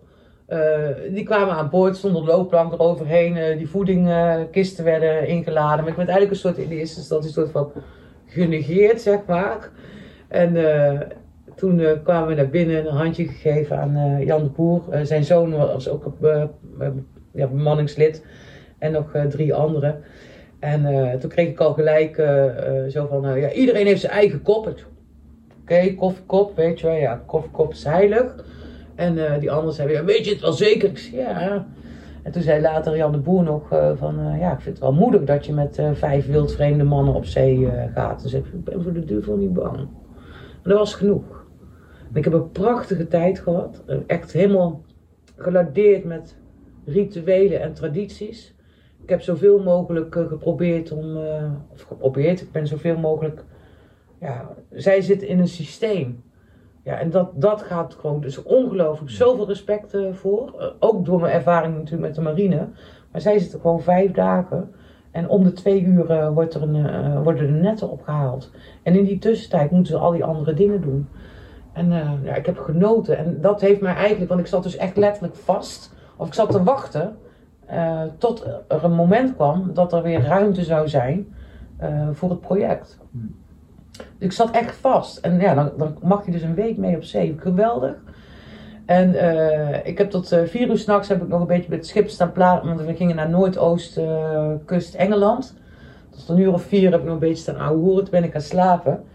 En toen werd ik om 1 uur of 12 wakker. En ze dachten van, je is zeeziek. Maar dat was helemaal niet zo. Want ik ging liggen. En dan heb je die diesel zo de hele nacht door, weet je wel. Nou, dan in zo'n smal bedje jezelf zee vastzetten. Ja, ik ben helemaal onder zeil gegaan. En de volgende dag heb ik zelfs 12 uur klokje rond geslapen. En ik hoefde verder, ja, ik hoefde helemaal niks. Dat was ook fantastisch. Maar wat ik wel heb geprobeerd is natuurlijk mee te komen in dat ritme. Dat ze ook geen last van mij hadden. En ik heb nog een keertje gekookt. Ja. Ja, dat was fantastisch. Ja. Ja, dat is echt mijn redding geweest. Ja. Soms moet je er ook uit. Ja. Ik heb altijd dus een stoïcijns. En dit is dan zeg maar dat zeg maar de Cosmos jou vindt met zo'n tweet en de juiste persoon. En dan komt dit eruit. Ja. Ja, en dan denk ik ook, nu we het er ook zo over hebben. Soms heb ik te veel weerstand tegen iets. Dan ben ik helemaal occupied met de waarom. Van, hoe kan dit gebeuren? En dan zit ik ook gewoon vast in mijn gedachten. Maar als ik de vrije ruimte, het vrije sop kan kiezen. Mm. En dan gaat het weer flowen. En dat is wel waar ik naar op zoek ben. Dus in flow komen. En dat is dan gaat het dus door je heen. En dat bedoel ik eigenlijk met van ik ben een vessel. En dus als je op de juiste plek met de juiste energie de dingen aan het doen bent. Dan is dat goed. Maar jij kunt dat wel doen. Maar dat neemt niet weg dat anderen ook hun belangen hebben. En ja, die komen wel eens haaks te staan met waar je mee bezig bent. En op zich kan ik daar dan even mee dealen. Dan tolereer ik het. Maar als het te lang duurt, dan moeten we actie ondernemen. Ja, en dat gaat dan soms iets harder dan gepland. Ja. Mooi. Dankjewel. Graag gedaan. Ik ben blij dat Urk veranderen even ook mee. Ja, precies. Een natuurlijk einde. Ja. Nee, maar het is denk ik wel heel mooi hoe jij met de huidige tijd ook omgaat. Je bent heel autonoom. Tegelijkertijd ben je ook heel gevoelig voor wat er omheen gebeurt. Ja. Als je dan toch gewoon de logische... Wij zeggen thuis altijd follow the simple direction, weet je wel. En dan komen er dingen op je pad, maar dan moet je ze ook zien. Ja. En je moet er ook iets mee doen. Kijk, en dan uiteindelijk... Je moet wel proactief zijn, inderdaad. En wat ook wel belangrijk is, zeker als je projecten doet, want je kunt natuurlijk gewoon een dobberend scheepje op de zee zijn. Maar dan kom je ook weer in de stoïcijnse filosofie. Als je niet weet naar welke haven je gaat, is geen enkele wind... gunstig, dat zit er wel in. Hè? Je moet jezelf wel doelen stellen. En werken met het einddoel in zicht. Maar je weet niet in welke weersomstandigheden je terechtkomt. En dat vind ik ook wel mooi met veteranen militairen. Die hebben een enorme gereedschapskist. En dat vind ik ook missie gaan in het project helemaal voor. Ik probeer missiegedreven te werken. En ik probeer burgers daar ook kennis van te laten nemen. En wat het is om ergens naartoe te werken. En dat vind ik ook zo mooi. En dit soort projecten, en dat is ook mijn verlangen, is dat ik elke keer ergens neergezet word waar ik getoetst word. Elke keer opnieuw, en dat is op zee ook. Hè. Je hebt de Stena-lijn, bij wijze van spreken, hè, van Nederland naar Engeland. Maar er kunnen nog hele rare dingen gebeuren tussendoor. En daar vertrouwen op hebben, gewoon dat je de middelen hebt, de kennis of de kunde. En zo niet, dan leer je dat bij gaandeweg, maar dat je het wel aan gaat. Ja, en dan kan het stromen. En dan stroomt het door je heen. En dat is flow. Ja. Dankjewel. Graag gedaan. Ja, en dan komt het gesprek met Amy van Son alweer ten einde. Het werd een gesprek van bijna 2 uur. Ik hoop dat je ervan genoten hebt. Amy, bijzonder mens, mooi mens, prachtmens. Ze vertelt passievol over de zaken waar ze mee bezig is. Haar verleden als dame bij de marine en alles wat ze nu aan het doen is tot het tochtje op de Urk 33. Het zijn mooie verhalen en wat me zelf inspireert is Amy is iemand, als ze ergens ja tegen zegt, dan maakt ze het ook af. En dat is bewonderenswaardig. Nou, ik wil jou bedanken voor het kijken, ik wil jou bedanken voor het luisteren. Ben je nog niet geabonneerd, wil je toch kans maken op de winacties. Op dit moment de boeken van Marco Kroon en de mooie coin. Nou, abonneer je dan op YouTube, op Spotify of Apple Podcast. Of schrijf je in op onze e-mailinglijst. Dan ontvang je altijd een berichtje als er een nieuwe podcast, video of audio online komt te staan. Als we nieuwe producten of diensten lanceren, informeren we jou daarover. En als we eens een keer zin hebben om een stukje te schrijven of een filmpje op te nemen, dan komt dat ook bij jou voorbij. Nou, nog tot zover. Ik wil Amy bedanken voor de komst naar Haarlem vanuit Arnhem. En ik zeg Patrick hier, einde bericht, tot de volgende aflevering.